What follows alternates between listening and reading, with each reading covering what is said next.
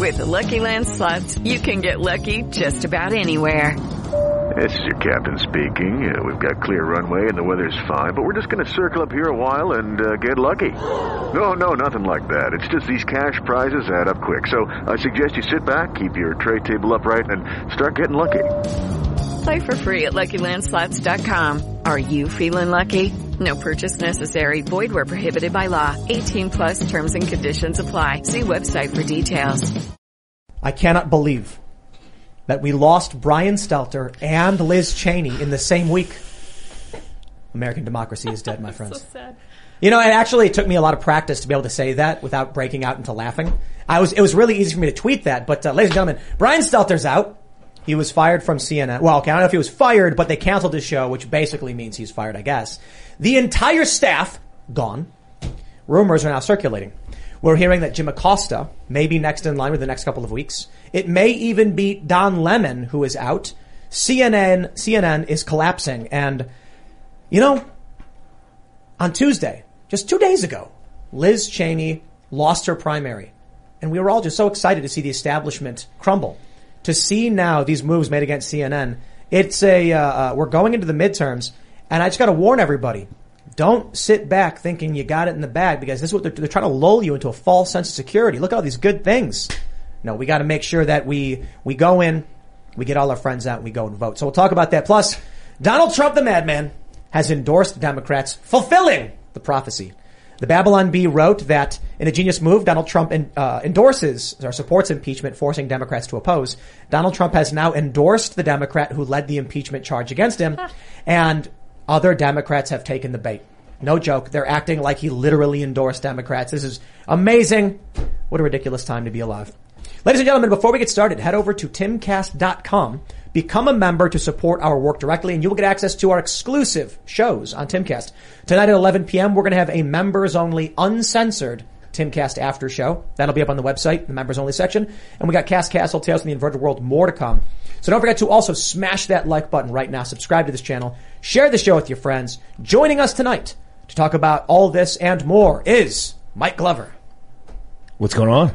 Who are you, Mike Glover? Nobody really important. I mean, just I'm just a guy.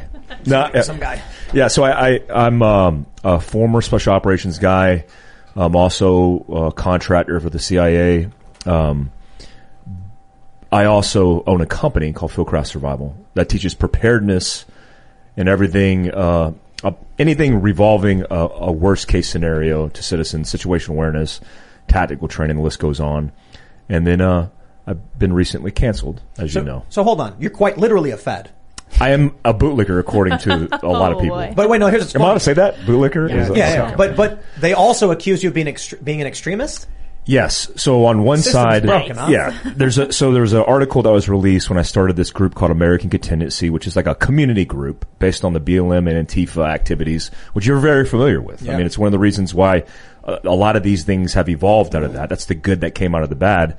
And I started this American Contingency idea of just pulling people together, doing what a special operations sergeant major would do. Like, hey, let's, let's leverage our assets and do something positive here.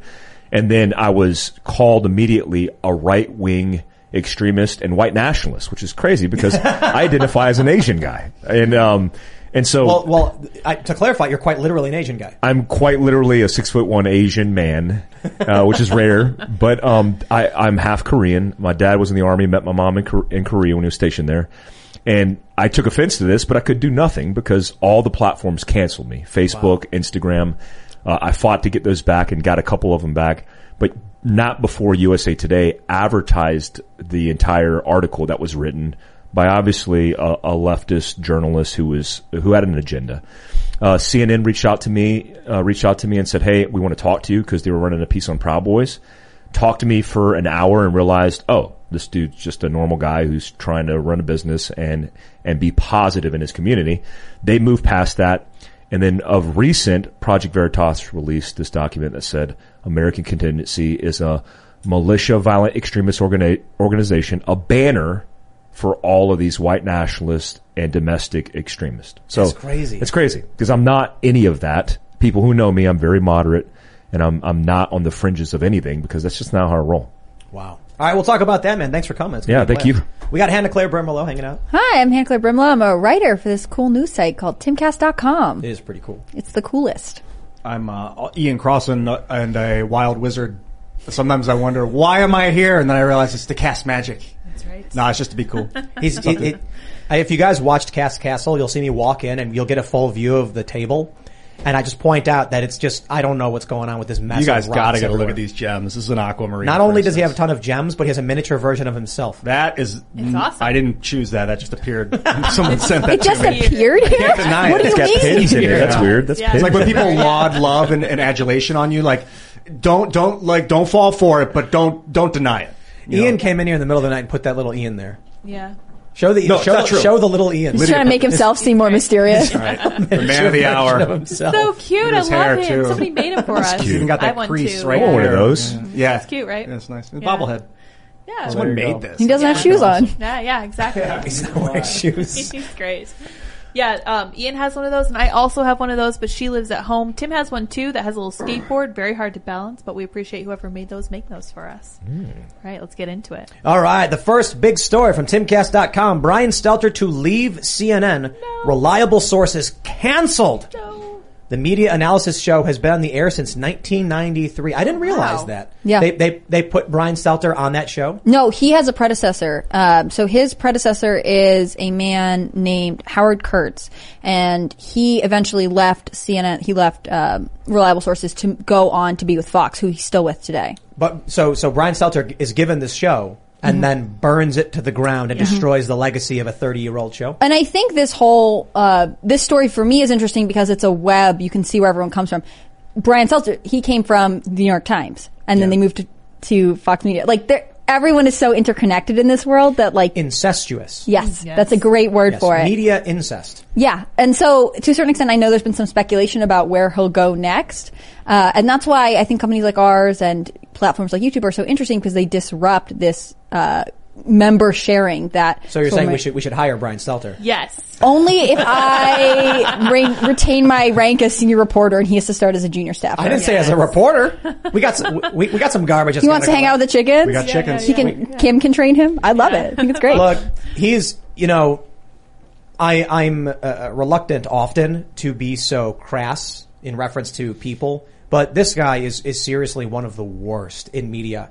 No matter what happens, he's he always finds a way into weaseling some kind of shill defense for the establishment, no matter what they do. Even going as far as to tell people not to watch other propaganda networks, only watch us. Mm-hmm. I get it. If you know if you're dependent on ratings, you want to convince everybody just keep watching us, keep watching us. But if you want to be honest about the idea of spreading truth and doing journalism, then what we say here is, oh, you should watch other shows. You should watch the left. You should watch the right. You should watch CNN, Fox News. Determine for yourself who you think is telling the truth and who you can trust. Yeah, I think uh, a sign of greatness and confidence is when you you encourage other people to go experience other things other than you, and then because they do and they trust you and they find out that their life is better as a result, then they come back and they want to hear more from what what else should I do because you're giving them honest, like you know, objective advice. Yeah, I, li- I like the idea that his new boss came out and and said, "Hey, we're going to get back to telling news stories." And and how can you argue or debate with that? You know, he said, "Hey, we're a little bit too political. We want to get back to our origin story, which is telling news, which is the right thing. That's what you do." You know, CNN really was the, the top player for news for a long time. Mm-hmm. And when a story broke, you turned CNN on. And they destroyed that mm-hmm. with Chris Cuomo, with Don Lemon, and to a lesser extent with Brian Stelter. They, you know, Chris Cuomo faking being in COVID quarantine is one of the biggest media scandals of, of, of our generations. Of, of our generation, and it's it's even the, even uh, Ben Smith, the New York Times, called him out. Like this was not something they could have just pretended didn't happen. Everybody was bringing up the fact that Chris Cuomo pretended to be in quarantine. And so Jeff Zucker came in and he turned CNN into reality TV. He had a personal vendetta against Donald Trump. He hated the man. And so he nuked an entire legacy. How amazing is that? Trump really, I don't know if he broke the minds of these people or if he, like some kind of wizard, pulled it to the front and center for us to see. But these people's brains shattered when, when Donald Trump became president. Yeah, it was the news that I leaned on when I was going through special operations training, special forces training, uh, when the global war on terror was initiating with the invasion of Iraq and we were already in Afghanistan. CNN is the coverage I depended and leaned on for accurate information, which is crazy because, you know, fighting the war and then being away from home and not paying attention to news to come home to that. I think in 2016 when I started paying attention again to the news, it's like, what, what's going on here? It's a completely different world. Well, I, I used to talk about uh, a couple years ago the CNN challenge. The CNN challenge was to turn on CNN and then uh, it was to, it was to be watching Fox News and then turn on CNN. And the challenge was, can you find a time when they're not talking about Trump? Good luck. And so uh, it used to be that I would I would when I'm doing work I have CNN on while I'm working, and it's for if like breaking news happens they'll have it very quickly. And then eventually, uh, something happened with, uh, it was Iran, it was protests or something like that. And they were talking about Trump. And then I was like, I'm seeing on Twitter something's going on. And so I switched to Fox and there it is. Front and center on Fox News, protests erupting in Iran. And I was like, oh wow. Switch back to CNN. And then I was like, what are they doing? With the Lucky Land slots, you can get lucky just about anywhere. This is your captain speaking. Uh, we've got clear runway and the weather's fine, but we're just going to circle up here a while and uh, get lucky. No, no, nothing like that. It's just these cash prizes add up quick. So I suggest you sit back, keep your tray table upright, and start getting lucky. Play for free at LuckyLandSlots.com. Are you feeling lucky? No purchase necessary. Void where prohibited by law. 18 plus terms and conditions apply. See website for details. There's like major international crisis happening and they're talking about Trump. Trump's, Trump's not even relevant to the news right now. Like he didn't do anything. They were just talking about him for the sake of talking about him. And so then something else happened later where there was like a major flood. I can't remember exactly where. And by this, at this point, I'm only watching, you know, America's Newsroom on Fox because they actually were covering news. And then I thought to myself, I bet if I turn on CNN, it's Trump. Click, boom, there it is. So I filmed it. And I was like, here's a challenge, guys. Like not a literal challenge, but I was like, Yeah. watch. Mm-hmm. That's all it was. They, they, they destroyed what legacy they had and reliable sources. To hear that it's been on the air for nearly 30 years and then Brian Stelter burnt it to the ground. to the ground. And they're suffering. I mean, one of the reasons that I think you pronounce his name Lich, like Chris Lich, who's who's Licht. taken Licht. I can't say it. I did pop culture this week and learned I cannot read anyone's name. That's that's that's all I learned. Chris L. Uh, anyways, he has taken over, and part of it is to get control of their massive loss of their bleeding viewership and their bleeding profits. So it's, it's, there's no way. There's no way for it to stop. I mean, one of the things that I found interesting when I was researching for the article was that he has been monitoring who became more partisan under during the years that Donald Trump was in office, and he is. It looks like the reports are that he is wanting to cut as many people who are basically too far gone. There's no way to recover the reputation of their show. Uh, because he thinks that it's more important to bring them back to a moderate platform and on our news. I think that CNN's reputation is so damaged uh, with so many Americans. That's an almost impossible task. But, you know, he's been given this bleeding ship. I mean, he's got to try and, you know, bail out, bail out. I'm mixing metaphors here. Uh, stop it from sinking somehow. It's bandage the ship, whatever he needs to do. Uh, Yeah. There's, there's no way. No. There's no no way. But what will they do? Sell the IP, like sell the name to Disney or something? Or does Disney already They've own already CNN? sold it several times. Well, it's already under Warner Brothers, right? So like it's already a conglomerate of a conglomerate. You know, like it's already mixed in somewhere. I think uh, eventually uh, someone else would maybe overtake them as like the prime uh, left-leaning news outlet, which is weird to even have to say that. Like we should just have news, but of course we can't. Uh, what one of the things I found interesting about Stelter is he wrote this book about how Fox News is awful and Trump and whatever else. And then he updated it after January 6th to be like, see, I told you guys, even worse than ever. And now he is the first one to go. I mean, he has really positioned himself as the anti-Trump fact-checking media analyst and, uh, What's- his bias is too obvious. what's, what's he going to do? What's, where's he going to go now? Is he? well, I heard he's going to come work here with the chickens. Yeah, yeah. yeah. well, you know, I, that's, I, w- I don't trust him with my chickens. He's got to start a show, like his own show where he With just who? uploads videos, interviews Tim. I don't know. He Dude, becomes a YouTube star. He copies Tim's format. Like I don't, I Well, loathe he- to call them podcasts because that's like an Apple thing. Apple iPod is where the podcast co- word comes from, and I'm mm-hmm. tired of it. I don't trust. I don't like Apple as a, as a company. vodcast. Vodcast. Stelz should start his own vodcast. And then people demand. are saying he's going to start his own podcast. He's going to start uploading cli- uploading clips to YouTube, and then his audience, because it's independent media, is going to be very anti-establishment, and he's going to drift further to the right and then eventually have some flipping moment where he's like, I need to blow the whistle on CNN. Jet fuel. I feel like he- doesn't melt steel. I feel like he'd have to do the rounds, like you know how we have, uh, you know, conservatives who may fall out fall out of like the establishment. They do some rounds on CNN, they take positions there, and they're sort of like a punching bag for a while.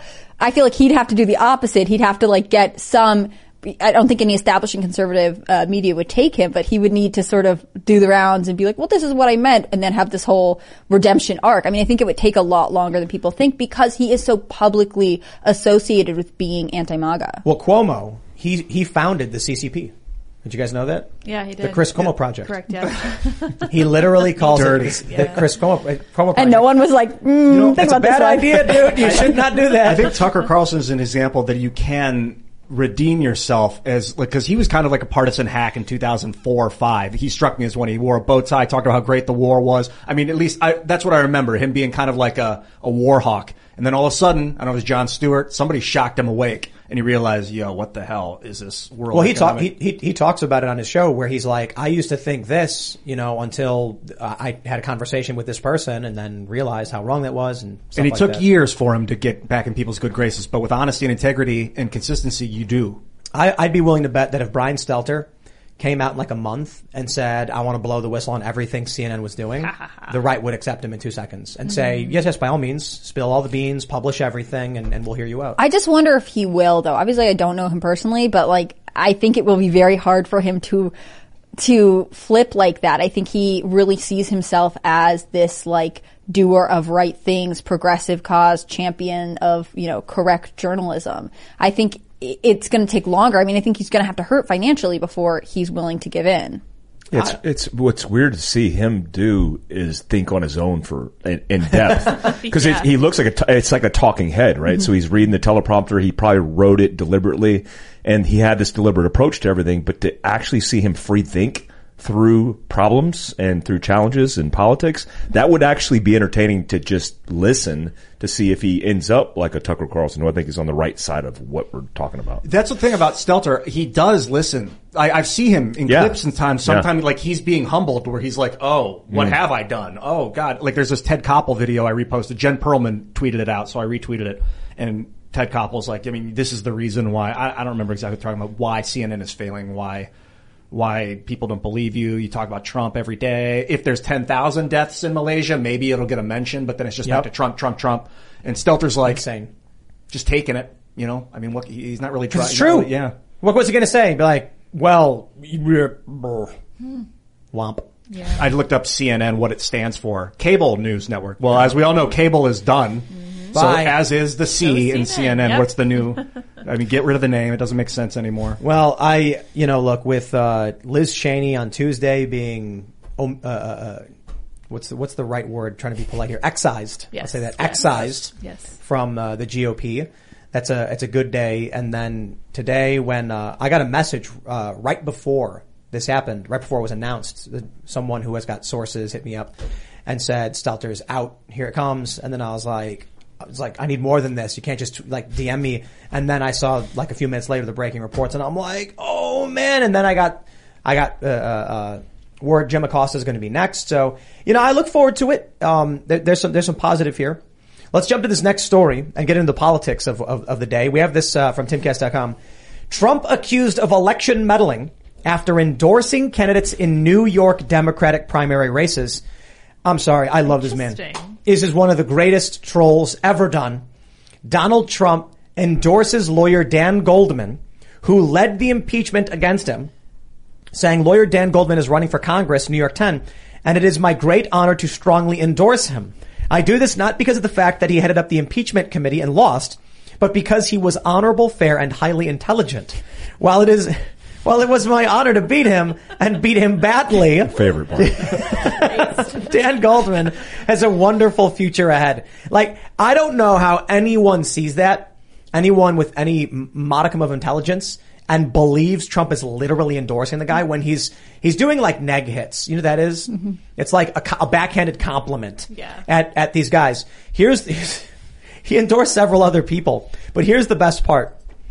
Yu Lin Niao, who is a Democrat, so I, I, looked her up. She's a Democrat assembly member running for New York 10. took the bait and said, Donald Trump just endorsed my multimillionaire opponent in case you need a reminder of what the stakes are. New York 10, choose your fighter. She couldn't help it. They can't help themselves. Trump plays them like a fiddle. And now he's got them infighting over whether or not he actually supports this guy.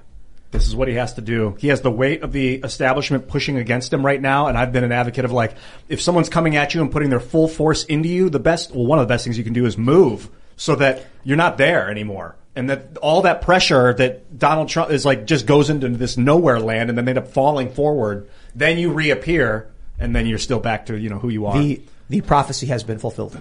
Yeah. Ladies and gentlemen, from the Babylon Bee. Ingenious move. Trump supports impeachment, forcing Democrats to oppose. November 18th, 2019. The Bee does it again. Wow. The thing is, his statement has so much early 2016 energy to me. Like, there was a point in his presidency where he really seemed to sort of get lost. I felt like maybe he didn't have uh, the correct support when he was already in the White House. But while he was campaigning, and you know, th- throughout we see it, we see it come and go. He really is just this complete unpredictable force. You can't really tell what he's going to do, and he doesn't want to. Uh, tr- adhere to any traditional standards. So it's why it's so funny. Like this is this is very much a like true spark of Trump to me as like when he first announced that he was coming to president. It reminds me of all of the debates he did, his like booing of Hillary Clinton on stage. Like he doesn't he doesn't behave as they would like him to. I'm sure Goldman is like, what do I do? Do I release a statement saying no thank you? This is so much of what Trump does is, is what I've been talking about when I say like throw a pie figuratively. Like people in power need to, to need to to set a tone, need to call out the BS, need to make a point. Trump does this all the time. It's it's it's it's quite incredible. But uh, yeah, I have to wonder where we go in this country as this is the current level of politics that we have. I mean, they, they take the bait. Donald Trump trolls the Democrats. What do, you, I, what do you think? I think too, like there is a level of uh, like yesterday I was looking at this article that was eight of the ten Republicans who voted against Trump are out, and it's interesting because I think he's trying to show the Democrats that he has influence within their party, like not in the way they're expecting. He has more influence in politics than anyone predicts or is used to. It's very unusual to have a leader who can actually bipartisanly g- g- reach across the aisles and be like, "Oh, I." It's not just the Republican primaries that I can influence. I can influence the Democrats too. He's not even in office right now. I love it. Can you go back to the tweet, the actual tweet? What I, what I find odd about the original, one, the first one on the left, Yeah. is there's a dot, dot, dot, dot. Well, it's because there's, there's more. Yeah, well, I just mean, I just mean like everything about this. There's four dots. Yeah, there's four dots. Everything about like I just look at it and I, I see I see psychological operations campaign. It's like a psyop, right? It's Yeah. like exactly what you do when you want to win hearts and minds. And i- i- if it's a real endorsement or if it's not a real endorsement, what what we realize now is that uh, everybody's talking about it. Yep. And that's what you need when you're trying to campaign early on. We're Yep. three years out, two and a, two and some change out, and we'll start feeling the effects of that like tomorrow. Uh, We're feeling it today. And so this is only going to get more extreme and, and more difficult. But how much of this is Donald Trump sitting down with a group of like tacticians being like, we need to craft the perfect message, or it's him lounging in a chair watching Tucker Carlson being like, I endorse this guy, and he like grabs a thing of Cheetos and then just I like, feel it's like both of those. I mean, I think he's good on a whim, but I also Yeah. think like deliberately,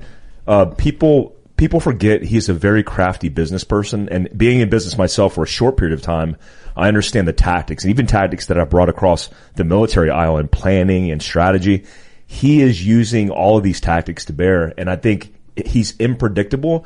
He, he would be unconventional or irregular in his warfare approach while the rest of the establishment, uh, that you're draining, that he's draining, is very conventional. I'm just thinking about, you know, they call him a fascist. They, they claim he's like worse than Hitler. Could you imagine if Donald Trump like ever did become a dictator and then history is talking about how he rose to power and it's like, well, he called Rosie O'Donnell fat pig and then he made a tweet endorsing his opponents.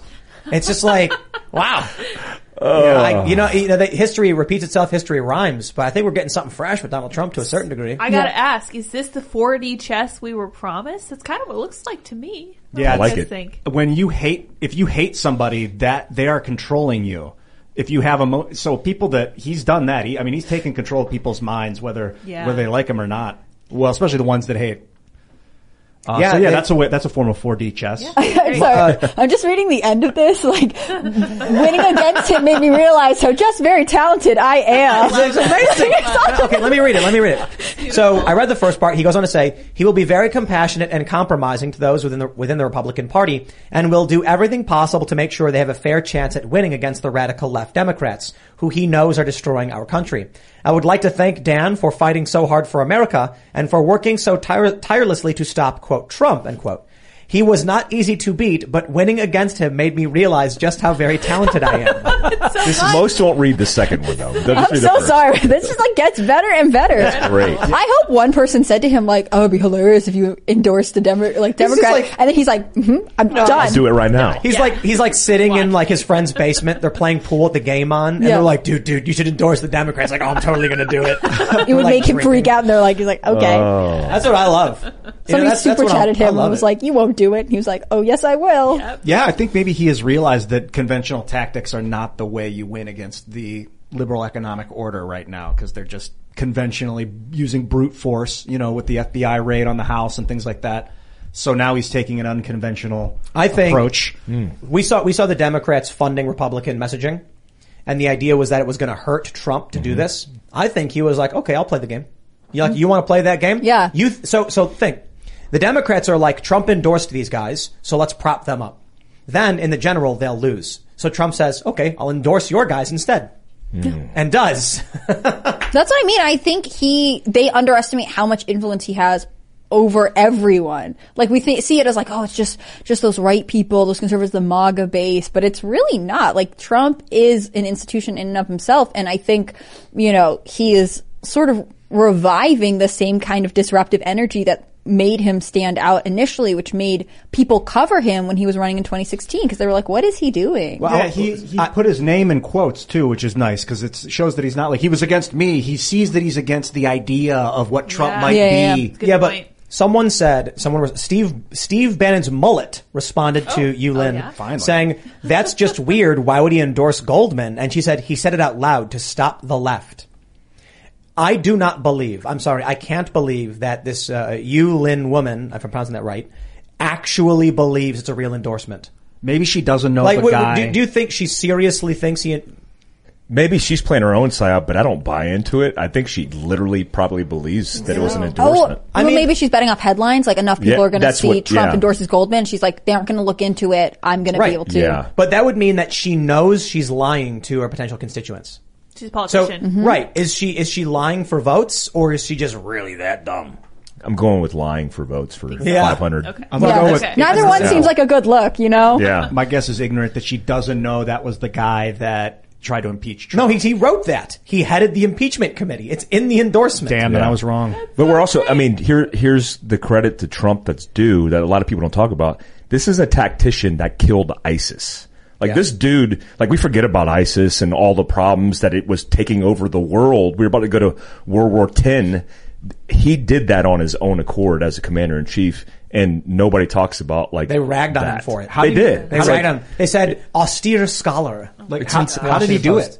Well, he, I think he used, I mean, he used a lot of different tactics, but he used special operations, but it wasn't advertised as a war. So it wasn't campaigning with media outlets that were telling all the information.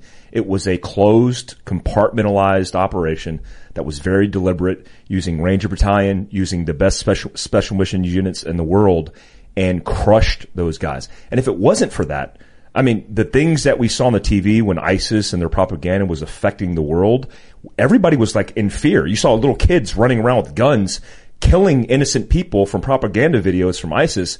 That was a thing. Like we lived in that time and all of a sudden we woke up one day like COVID and it didn't exist. And it's because of those tactics that he brought to bear. So I say that because he's a, he's deeply seated in strategy and understanding tactics on all levels. And I think this is an easy psyops campaign for him. Hmm.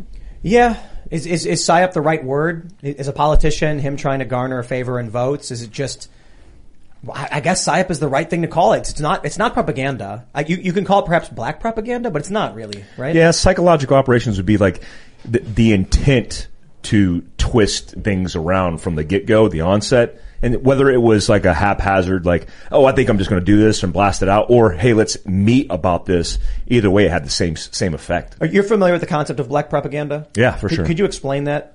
Yeah, I mean, there's well, propaganda across the board in the psychological campaign has many outlets. I'm not a psychological expert, but psychological operations is a part of what special operations does, and and every side of the coin, uh, whether it's influencing bad guys to target bad guys, which I've done in the military, um, or it's twisting hearts and minds for for egregious reasons.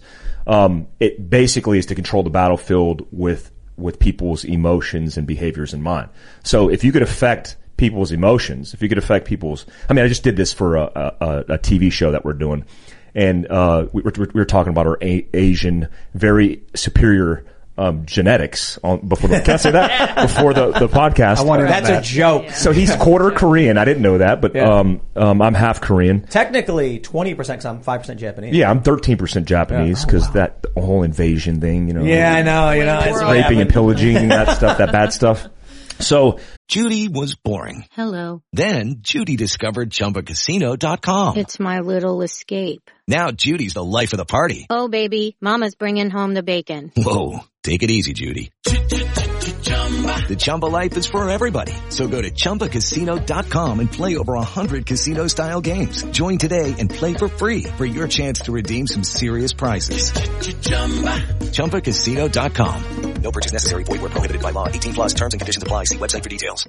This podcast is sponsored by Ramp. Are you the decision maker in your company? Consider this. For the first time in decades, there's a better option for a corporate card and spend management platform. Meet Ramp, the only corporate card and spend management system designed to help you spend less money so you can make more. Most corporate credit cards offer points as incentives, but those points amount to less than their worth in real cash value. Ramp's business cards offer you cash back, real money in your pocket. Plus, you control who spends what with each vendor. And Ramp software collects and verifies receipts automatically, which means you'll stop wasteful spending and close your books in hours instead of days. Businesses that use Ramp add up to 5% to their bottom line the first year. If you're a decision maker, adding Ramp could be one of the best decisions you've ever made. And now get $250 when you join Ramp for free. Just go to ramp.com slash easy. Ramp.com slash easy. R-A-M-P dot com slash easy. Cards issued by Sutton Bank and Celtic Bank members FDIC terms and conditions apply.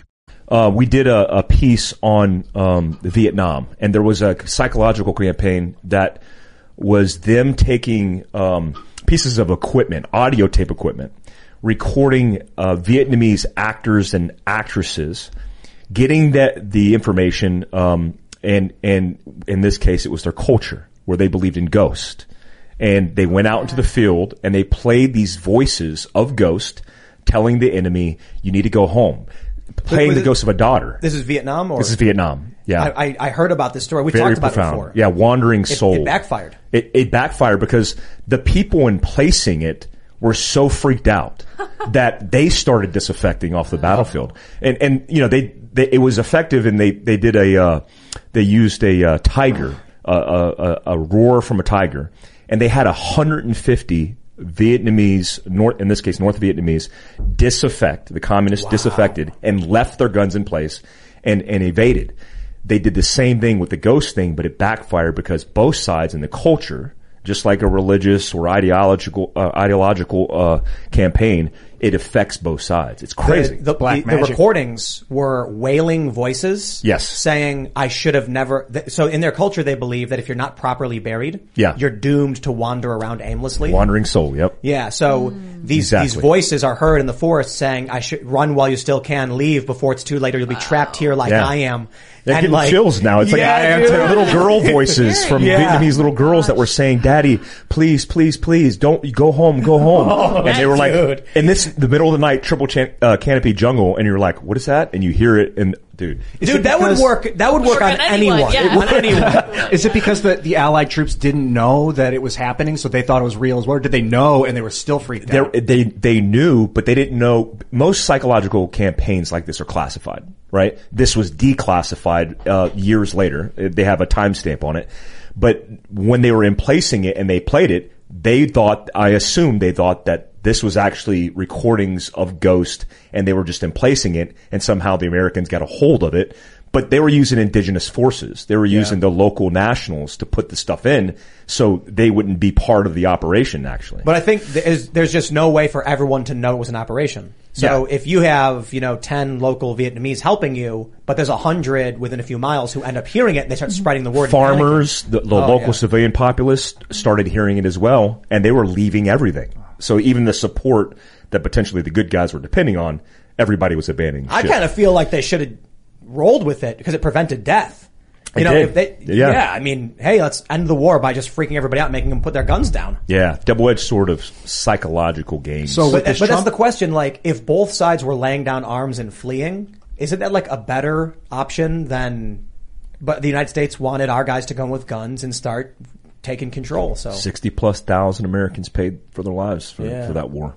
What a reckless war! oh, it's horrific, Yeah. man! It annihilated a well, generation. but, but let, Yeah. let me ask you a question. Um, when it came to Afghanistan, uh, I've I've never been a fan of it. You know, I grew up with uh, uh, the invasion, and nothing seemed to make sense, and the media lied about so much. It was used to justify so much awful stuff. When uh, when Joe Biden surrendered, and then, in my opinion, intentionally just destroyed our standing in Afghanistan, giving up Bagram. A lot of people mentioned, you know, I was like, we shouldn't have been there in the first place. I think Biden did it wrong. We got a few chat, uh, super chats where they said, should the U.S. have stayed in Korea? Should they have been involved there? And I thought that was an interesting question because I've been to Seoul and I think it's absolutely amazing. And it would not be there if the U.S. did not intervene. It would be, the, the entirety of the peninsula would be under a communist boot. I'm curious as, as to your thoughts on U.S. intervention. You know, Vietnam was, was senseless. It was, it was crushing. We lied, Gulf of Tonkin to get involved. But what are your thoughts on, on the Korean War? Yeah, it's a good question. I, I think, you know, when you look at even Japan, because, you know, the Korean War was because of the Japanese, basically we're fighting over the dominance of that land from the Japanese. And we're saying, hey, you know, these guys owned it. Who owns it? We're going to fight for it. And we ended up fighting China and Japan for it. And, you know, the, the Korean War spanned from 1950 to 1953. My, my dad stationed on the demilitarized zone in Korea met my beautiful mother in Korea as a 19, he was a 20 something year old soldier. She was a 19 year old, uh, local gal. The strongest economies in the world were Japan and Korea. Why are they the strongest economies? Because of the, the stable environment we were able to set with the security provided. The problem with Afghanistan is we didn't provide that security. So when you look at where we are, even in Iraq, where we, we maintain a signature there, when you pull the plug on all support, which is what we did. I mean, my buddy Tim Kennedy and a group of, uh, of married men, Yep. uh, volunteered with Save Our Allies with, with, uh, Chad Robichaud and the Mighty Oaks Foundation and went in and extracted thousands of American civilians and Afghans that worked with us.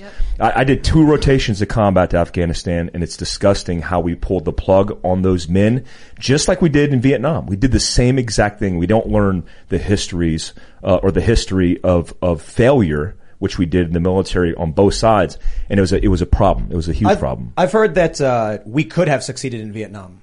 I don't, I don't, I'm not a history buff or any of this stuff, but I was watching some documentary talking about when the U.S. decided to pull out and that there were there were moves they could have made. Oh, uh, Ho Chi Minh was trained by the Office of Strategic Service. He was trained by the CIA originally, and then and basically disaffect. We we disaffected him because we didn't want an alliance between him and the French, and and we let him do his thing, which meant going to war with Ho Chi Minh. And so, 1958 to 1975, that entire span of war cost a lot of American lives because we didn't have the proper strategy. And you know what it is? I think it has a lot to do with turnover uh, the government and the military has a high turnover rate where you might implement a strategy and even individual tactics on the battlefield.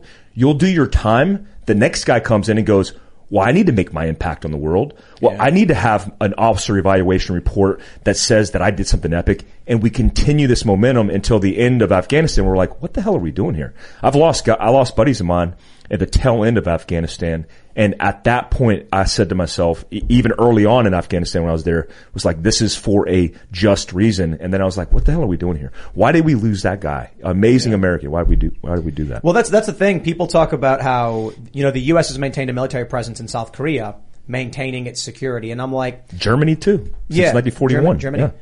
The Korea thing's a little different though. There's an active war. You Yeah. know, you've got you've got outright communists You've got people in North Korea starving. They're they're they're in a in an actual cult reality where they believe insane things. And then you have South Korea. So I actually got to interview this uh, group of New Zealanders who they like to ride their motorcycles on on famous uh, uh, I I guess journeys. So they did the Silk Road, right? They were all they did they went around I think like South America along the coasts. And then one thing they really wanted to do was go from North Korea to South Korea. And they wondered if it was possible.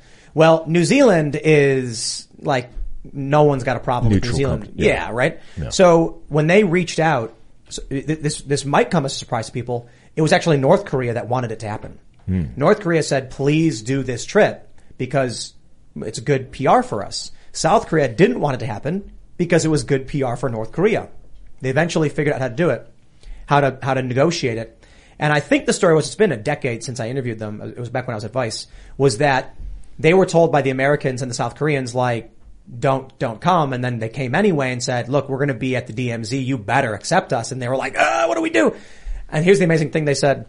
When they entered North Korea they had a government uh, escort. And they they drove through these towns and everyone would wave to them. Everybody knew who they were and that they were coming. Like the government made sure everybody was like they're going to come. We're going to bring them through. Everyone's going to stand here at this time and wave and it's like kind of freaky story. When they made it to the DMZ and crossed over, there was no way to get motorcycles through this place. They said once they came on the other side, they were escorted by the press. That was the difference between North and South Korea. The government mandating it and the free press rushing there by choice to try and cover it. Yeah. So I bring that up because I wonder if we, we, we maintained that, uh, if, if we had a universal attitude towards never intervene in anything ever, would South Korea be a hellish dictatorship? And is it, and is it worth it?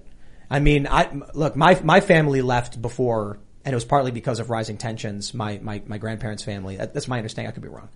Um, so I'd still be here, but I'm, I'm just, I'm curious as to your thoughts in that, in that regard. I mean, if, if Afghanistan, if we were able to maintain a presence in Afghanistan, could it have turned out to be something like Seoul where, Yeah, I, I think the number one priority for any country to gain its sovereignty back, if it, you know, if you look at old pictures from the 70s and 80s of Afghanistan, it was a very modern society. I mean, you, in Kabul and Kandahar, there's like convertibles and women were wearing their hair down. It wasn't this radical thing that we look at now with Sharia law in Afghanistan. So the presence alone of security is what would maintain a jumping point for us to conduct those supported counterterrorism operations to suppress all of the things, all the guys that wanted to come in. We, they just dropped the bomb on Zawahiri, um, on his balcony Yeah. and supported by the Taliban in the Afghanistan. Shredder it was called or whatever? Yeah, and it, well, it's like that was the win because he was he was uh, Osama bin Laden's 2IC. He was his second in charge. I sat on checkpoints in 2004 and 2005 trying to capture this guy, and he was a, we, we everybody assumed he was dead. He shows up all of a sudden because he's celebrating his freedom, supported by the Taliban. And it's like, what are we doing? Like the most bizarre thing that, that I heard when all this was going down and Tim and Chad were, were activating, they had, they had messaged me about it. Uh, Nick, all, these guys, amazing men. When I heard that we had outer containment on that airfield provided by the Taliban, I was like, what, what did a general on TV just say outer containment was being provided by the Taliban? Did he say that? Did he say our enemy is literally providing security on the outer containment? Oh, what happened a few days after that? Oh, uh, a, an IED went off and killed 13 Americans. Wow. It's insane. It, like it, all you, we needed is to maintain the airfields, the bases, Right. and then that would be enough to suppress the This- terrorism. Ian's, Ian says it every single time that Biden surrendered it. Completely. Yeah. Yeah. Completely surrendered. It, and, and it, it gives me chills in a bad way because we had all the opportunity there and I, I, I got one of my guys out with Save Our Allies who helped me. So thank you so much, Save Our Allies, who worked with me and American forces for decades. And we were willing to abandon him. His brother who worked for us was killed and executed by the Taliban. We were willing to commit their entire lives, um, and to, to wasteland knowing that they helped us because we completely pulled the plug with no excuses. Now they're the most capable fighting force in the world as a terrorist organization, which Yeah. they are. They're still a, the Taliban. And then partly because we surrendered what eight hundred billion dollars Mostly because we, we did that. I mean, look, night vision is the scary thing for operators going into warfare, right? You do a deliberate operation, a direct action hit. You go in there with confidence knowing, hey, these guys can't see us. We, we own the night is the idea. Now they have thermal, infrared, FLIR systems on pods to be able to track all of that. And that's scary for, uh, for any friendly force that's going into harm's way. I, I, you know, part of me felt like it was punishment for the for the anti-interventionists, for the Trump supporters, because Donald Trump set, sets this time frame to exit Afghanistan, and then Joe Biden just, I, I, I assume it was intentionally screwed the whole thing up. Some speculation was that by screwing it up so bad, it would create a justification for a return, instead of just maintaining a security presence, or at least. When Bagram was being abandoned, give a phone call to the security forces, be like, "Hey, you might want to go to the the air, air force uh, or the air, air base right now." Instead, looters showed up. Yeah. That that I cannot imagine was an accident. Yeah. That you abandoned in the middle of the night without telling your partners in the security forces in the country. It fell apart so fast. I just it, it seems deliberate. Yeah, one, one of the things that is a problem that happened because I've I've planned non-combatant evacuations for Mali, for Libya. I spent a year in Libya working with the uh, the agency, but also working for the military. When you do a non-combatant evacuation order, you go through a deliberate planning process. What was what happened was the State Department, a foreign service agency, was giving given the ball on running that plan. The State Department can't plan a retirement party overseas, let alone a deliberate operation to evacuate innocent people. So the military specialty is that. Special Operations Command.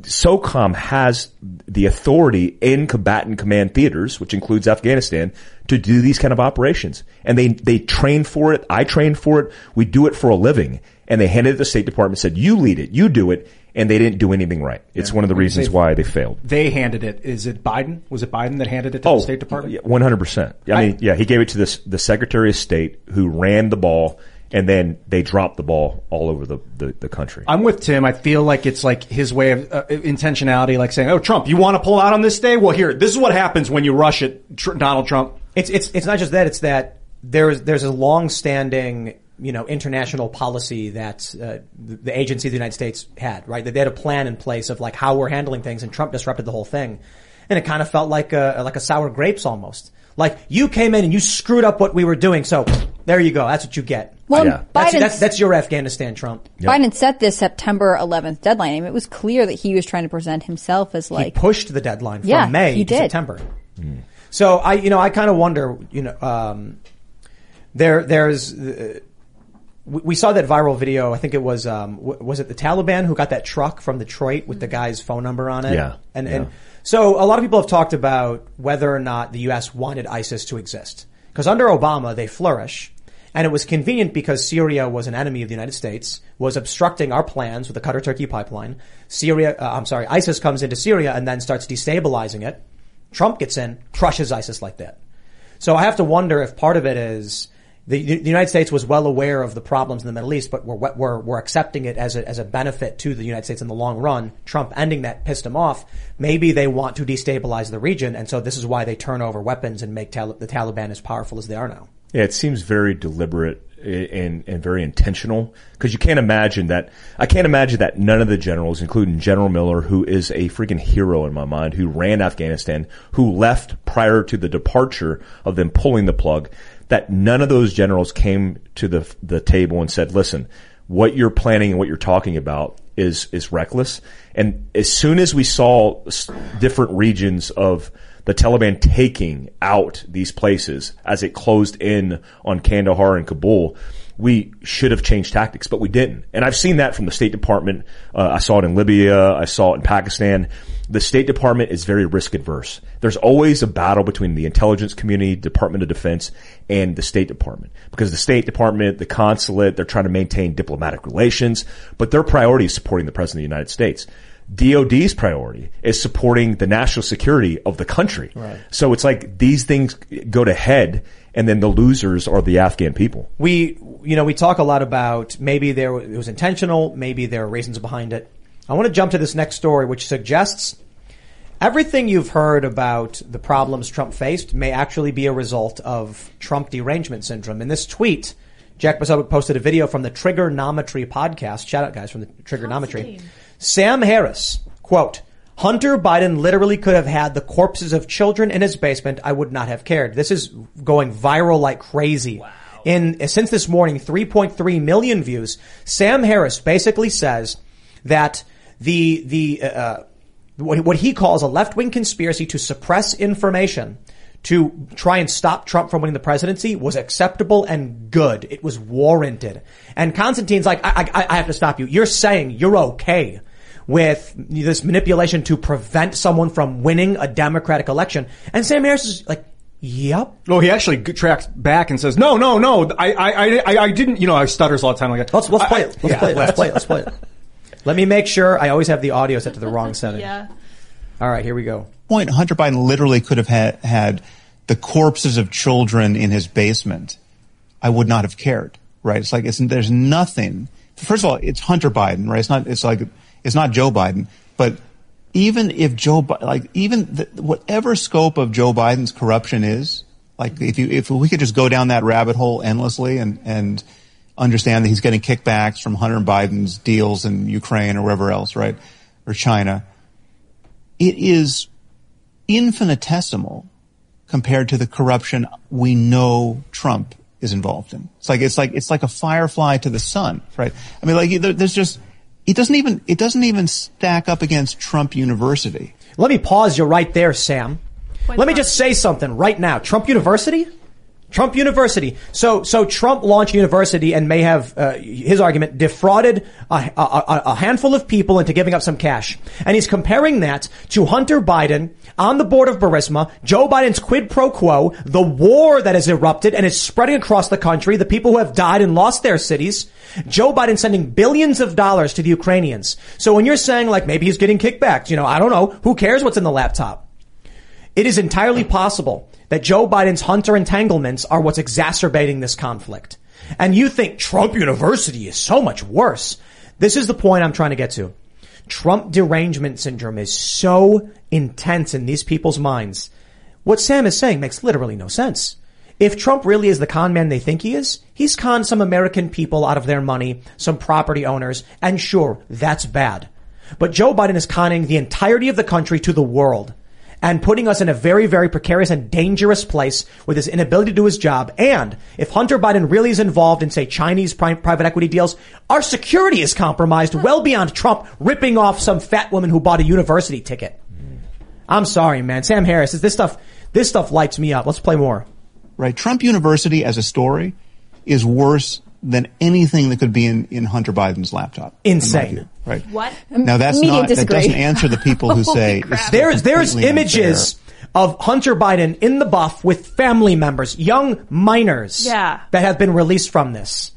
Lucky Land Casino asking people what's the weirdest place you've gotten lucky? Lucky? In line at the deli, I guess? Aha, in my dentist's office. More than once, actually. Do I have to say? Yes, you do. In the car before my kids' PTA meeting. Really? Yes. Excuse me, what's the weirdest place you've gotten lucky? I never win and tell. Well, there you have it. You can get lucky anywhere playing at LuckyLandSlots.com. Play for free right now. Are you feeling lucky? No purchase necessary. Void where prohibited by law. 18 plus. Terms and conditions apply. See website for details. With the Lucky Land slots, you can get lucky just about anywhere. This is your captain speaking. Uh, we've got clear runway and the weather's fine, but we're just going to circle up here a while and uh, get lucky. No, no, nothing like that. It's just these cash prizes add up quick. So I suggest you sit back, keep your tray table upright, and start getting lucky. Play for free at LuckyLandSlots.com. Are you feeling lucky? No purchase necessary. Void where prohibited by law. 18 plus terms and conditions apply. See website for details. There, there is, he shares his bank account his phone number with his dad according to some reports. He calls his dad a pedo. And Trump University is worse than anything. All right, let's play more.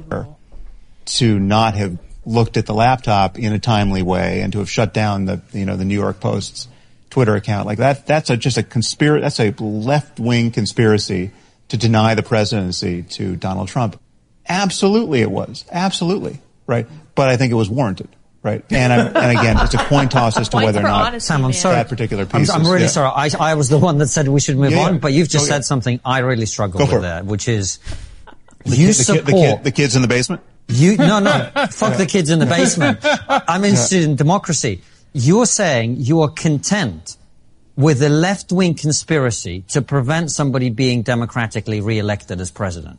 Well, no, I'm, I'm content. Well, so it's, but the thing is, it's just not left wing, right? So Liz Cheney is not left wing, right? Oh, man. Liz Cheney You're is doing content with a everything in her power. to prevent somebody being but democratically it- it's not. elected. A, no, but there's nothing conspiracy. It's not. It, it was a conspiracy out in the open. It does, but it doesn't matter if it was. A, it doesn't matter what part's conspiracy, what part's out in the open. I mean, I think it's like if people get together and talk and talk about what should we do with, about this phenomenon. You know, if, if it's like if there if there was an asteroid hurtling toward Earth, and and we got in a room together with all of our friends and had a conversation about what we could do to deflect its course, right? Is that a conspiracy? You know, like some of Like that last 20 seconds is absolute Walk flubber. Oh my like he's gosh. not even Yeah. making Can't any even hold sense. together. He said it was a left-wing conspiracy to make sure that Donald Trump didn't get democratically elected and he was fine with it. That's what he said. And then he walked it back and said, no, it wasn't a conspiracy. And it wasn't left wing. Like he just said it. He just said it. Sam, this is an uh, this is an example of intelligence without wisdom. The guy s- goes on these logical tirades which have no emotional integrity. No, no, like the, the, the, the saying is intelligence is knowing that a tomato is a fruit. Wisdom is knowing not to put it in a fruit salad. And I think is right on from, from Ian. It's, it's the right point. Sam Harris is an intelligent guy, but he's, he's, it's, it's, it's like, it's a lack, a lack of emotional control. To say something as insane, wrong on moral and factual points is just like, this is the danger. I mean, Sam Harris is a very high profile guy with a very large audience. And he is a guy who goes out and talks about the zealotry of religious groups and how dangerous it is. And then look at what he says. There's no rhyme or reason to anything he was just saying other than he's an authoritarian who would use by any means necessary powers to crush people he doesn't like. I think what strikes me the most is his last metaphor. If there was an asteroid coming to Earth and we made a plan to stop it, that would be okay, right? That's not a conspiracy. Like, he is so convinced that what's happening with Trump is just this uncontrollable, unpredictable force. He can't accept the fact that people think differently than he does and they want Trump to be in office, that they don't agree with his perspective, and therefore he ha- feels like he has the moral authority to say like, no, you don't understand. This is like a devastating crisis that we must act to stop. Therefore, democracy is not as important in this moment. Like, It's it's bizarre. The whole thing he said was mishmash nonsense. Mhm. Like, like you mentioned, like the, the last 20 seconds flubber, walking back, changing what he's saying. He's, it's, this is, Constantine, i- i- i- the Triggernometry guys, they have values, they have principles. They're, they're in, in- inquisitive. They're trying to n- understand things. And this was brilliant. This is what real journalism is. This is not, we don't get this from Brian Stelter. We don't get this from CNN. Mm. This is him just literally saying, okay, you've made your point. This is my question to you. And then he sends Sam Harris into a, into a spiral of nonsense. Yeah, I mean, what they think Constantine does the best is he has a specific thesis he's trying to answer, which is like, what can you do to defend democracy? Where do you draw the lines between what is acceptable and what is not? And I don't think Sam Harris has the moral compass to say, like, ah, yes, I respect how democracy works. Like, for him, it doesn't matter. But, but, but what's, what do you think is causing this Trump derangement syndrome? Like, look, I understand Trump says mean things and you might be like, he lacks decorum, but to this degree? Like, I think a lot of it has to do with, you know, like he said, this dude's very intelligent. I mean, he's super intelligent. I, I appreciated him up until you posted this on your Twitter feed and I was like, are you kidding me? That's crazy. Because it, it, it seems very deranged, but I think a lot of that is caused by him living in an echo chamber. He lives in a bubble, in an echo chamber. He's used to hearing the same people talk about the same things. And just as he refers to the asteroid hitting the Earth, like that's what he's correlating his argument to. Like the worst case scenario in the world, you're comparing it to that. What I what I think is fascinating, like you mentioned, is these two guys are actually being journalists. Like, and this is surprising because it's like, what is this thing called? Like, you know, uh, objective reasoning on, through journalism. Like they're actually having a conversation and he's willing to confront Sam Harris on this and catches Sam Harris off guard, which I love because, like Ian said, as soon as he catches him off guard, Yeah. he starts going down a a drain, and he knows he's he's circling the drain. He's probably killing time. He's looking at the clock. He's like, "Oh crap, I don't know what to say." You know, here." you know what this is? Sam said the quiet part loud, not re- not realizing that he would be challenged, and that I think what Sam said is what he truly believes in his heart of hearts. Yes. Yep. But that is not something you can say right now when you're trying to maintain this, you know, principled position of opposing authoritarianism. No, he is an outright authoritarian, as so many of these anti-Trump Mhm. people are. What's the, what's the, what's the big, it's crazy. I see these people on Facebook saying, you know, Trump's a fascist, far right authoritarian, and so, and they're saying the same thing about Ron DeSantis. And I'm like, what have they done? Trump wouldn't even bring in the military to stop the rioting. We watched the rioting go on all over the country, and Trump said, well, I can't. Man, I'm sure a lot of people wished he was more fascist and would have, would have stopped this rioting. He didn't do it. Mm-hmm. Then you get Antifa going around and where's that accountability? They get propped up by the media and the corporations. They get defended. They get defended by CNN. There's a, there's a compilation Daily Wire put out. Chris Cuomo is like, the problem is not, you know, the rioters. The problem is what made your fellow man have to go out and riot or something like that. And it's like, no, no, dude. These people are going around and there's no rhyme or reason to what they're destroying. This is exactly it. Sam, th- there, there was that viral tweet where a guy was in Beverly Hills and he was cheering on the riots and he was like, yeah, riot, woo. And then later on he tweets like, why are you coming to Beverly Hills? Stop. Don't come here. Go downtown. No, no, what are you doing? Yeah, they love it when they're watching these people destroy other people's lives. But when it turns to them, Jimmy Dore, I think I, I think I have a tweet from Jimmy Dore up. Jimmy Dore tweeted, quote, I'm for censorship if it helps my side politically. I mean, I just can't see a downside to thinking like this because I don't read history and I'm super smarter than you. Uh, but he, Wow. he, he, he, Bravo, he, he- Jimmy. he- he- uh, see, I'm stuttering like Sam. He he he, he, he didn't didn't he, he didn't right say exactly how eh, how how, how Sam right would say it right. He likes to do that right right right. Like mm-hmm. you agree with me? Agree with Yeah, me? he Are needs you the my affirmation. And I think that's probably because he's surrounded by people who are like, no, of course we have to ignore Yeah. the Very laptop. smart, that yeah. makes sense. Like, that's the only way to stop the asteroid because that's what they equate Trump to. I think that he isn't used to being pushed back. I think maybe he would have, like, I, I don't know if this happens on the show that often, but I think there are people who go on and expect to be interviewed in a very positive sort of softball way. They expect people to be like, "Oh yeah, I get what you're saying. That makes sense. Thank you so much for being here." And I really, you know, I applaud Constantine for being like, "We have to return to the thesis, which is that you would be willing to like circumvent democracy." Yeah. Let's uh let's get to the meat and potatoes here on this story though. Civil war. Oh yeah. Right, what's the possibility? We have this from Project Veritas. DHS whistleblower leaks new joint intelligence bulletin on domestic violent extremists set in wake of Mar-a-Lago raid. I mean, this is crazy stuff here. DVEs. Information contained in this intelligence bu- bulletin is for official use only, blah, blah, blah. Project Veritas released a leaked document today from within the Department of Homeland Security, which shows how federal agencies are reacting to a recent raid of Trump's Florida home. Hmm. Considering the Trump derangement syndrome of people like Sam Harris, and then we learn about people in the federal government who are saying things like this, my concern is that Sam Harris's level of derangement exists within the DHS, and this is going to make things dangerous. So I know this is the report that uh, that that uh, smeared you. Do you want to give us a breakdown of what what happened? Yeah, so Project Veritas drops and leaks this document, which is sent to like all special agents, right? It's like a, uh, Uh, think about it like a me- memorandum or an updated pamphlet to educate your special agents in the field. It's not supposed to be disseminated outside of the institution, outside of their portal. So they get this and it's an educational piece to inform like what are the new trends.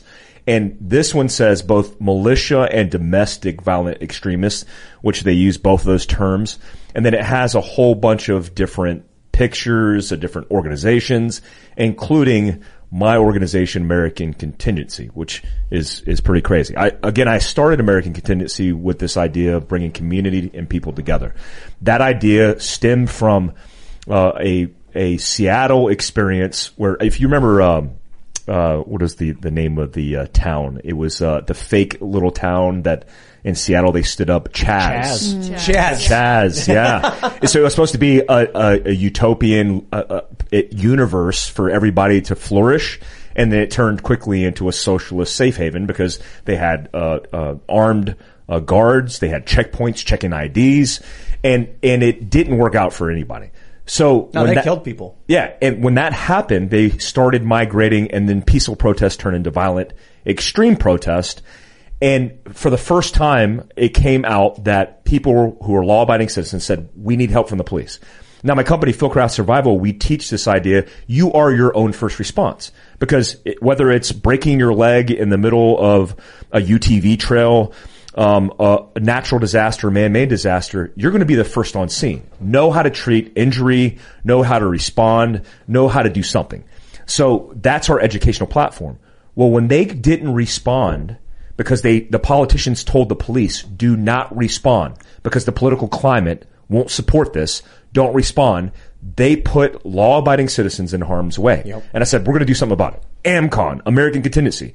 Now what happened, because I talked to Veritas, I talked to all these guys, what happened is a special agent within the FBI saw that we started this militia organization, which we are listed as a militia. And this organization, which they labeled, has a low uh, history of violence. They called, they said, my organization has a low history of violence. We have zero history of violence. On January 6th, people actually asked me in the organization, we're talking 100,000 people. They asked me, Mike, what are we going to do here?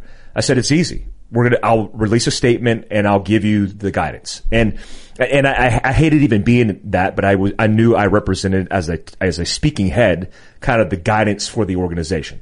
I said, listen, group leaders, what, we're not going to do anything. It's a protest that potentially could be dangerous. What we are going to do is report all of the things that would benefit people on the outskirts of this protest so we can give them force protection measures and intelligence and information so they could protect themselves. So we could say, hey, the crowd is moving into X neighborhood.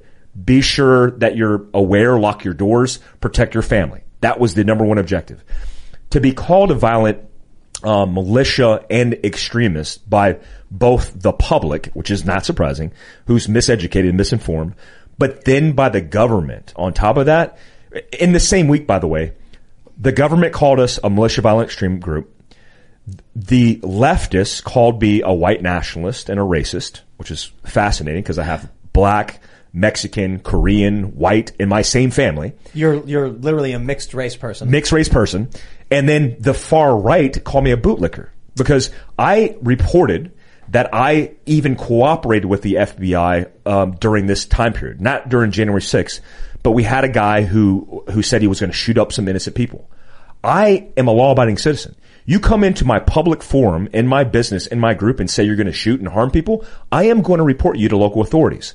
That same person took a picture of a special agent's business card. I don't know how he got it, but he took a picture of it and posted it on our forum, which was on locals. We originally were on locals.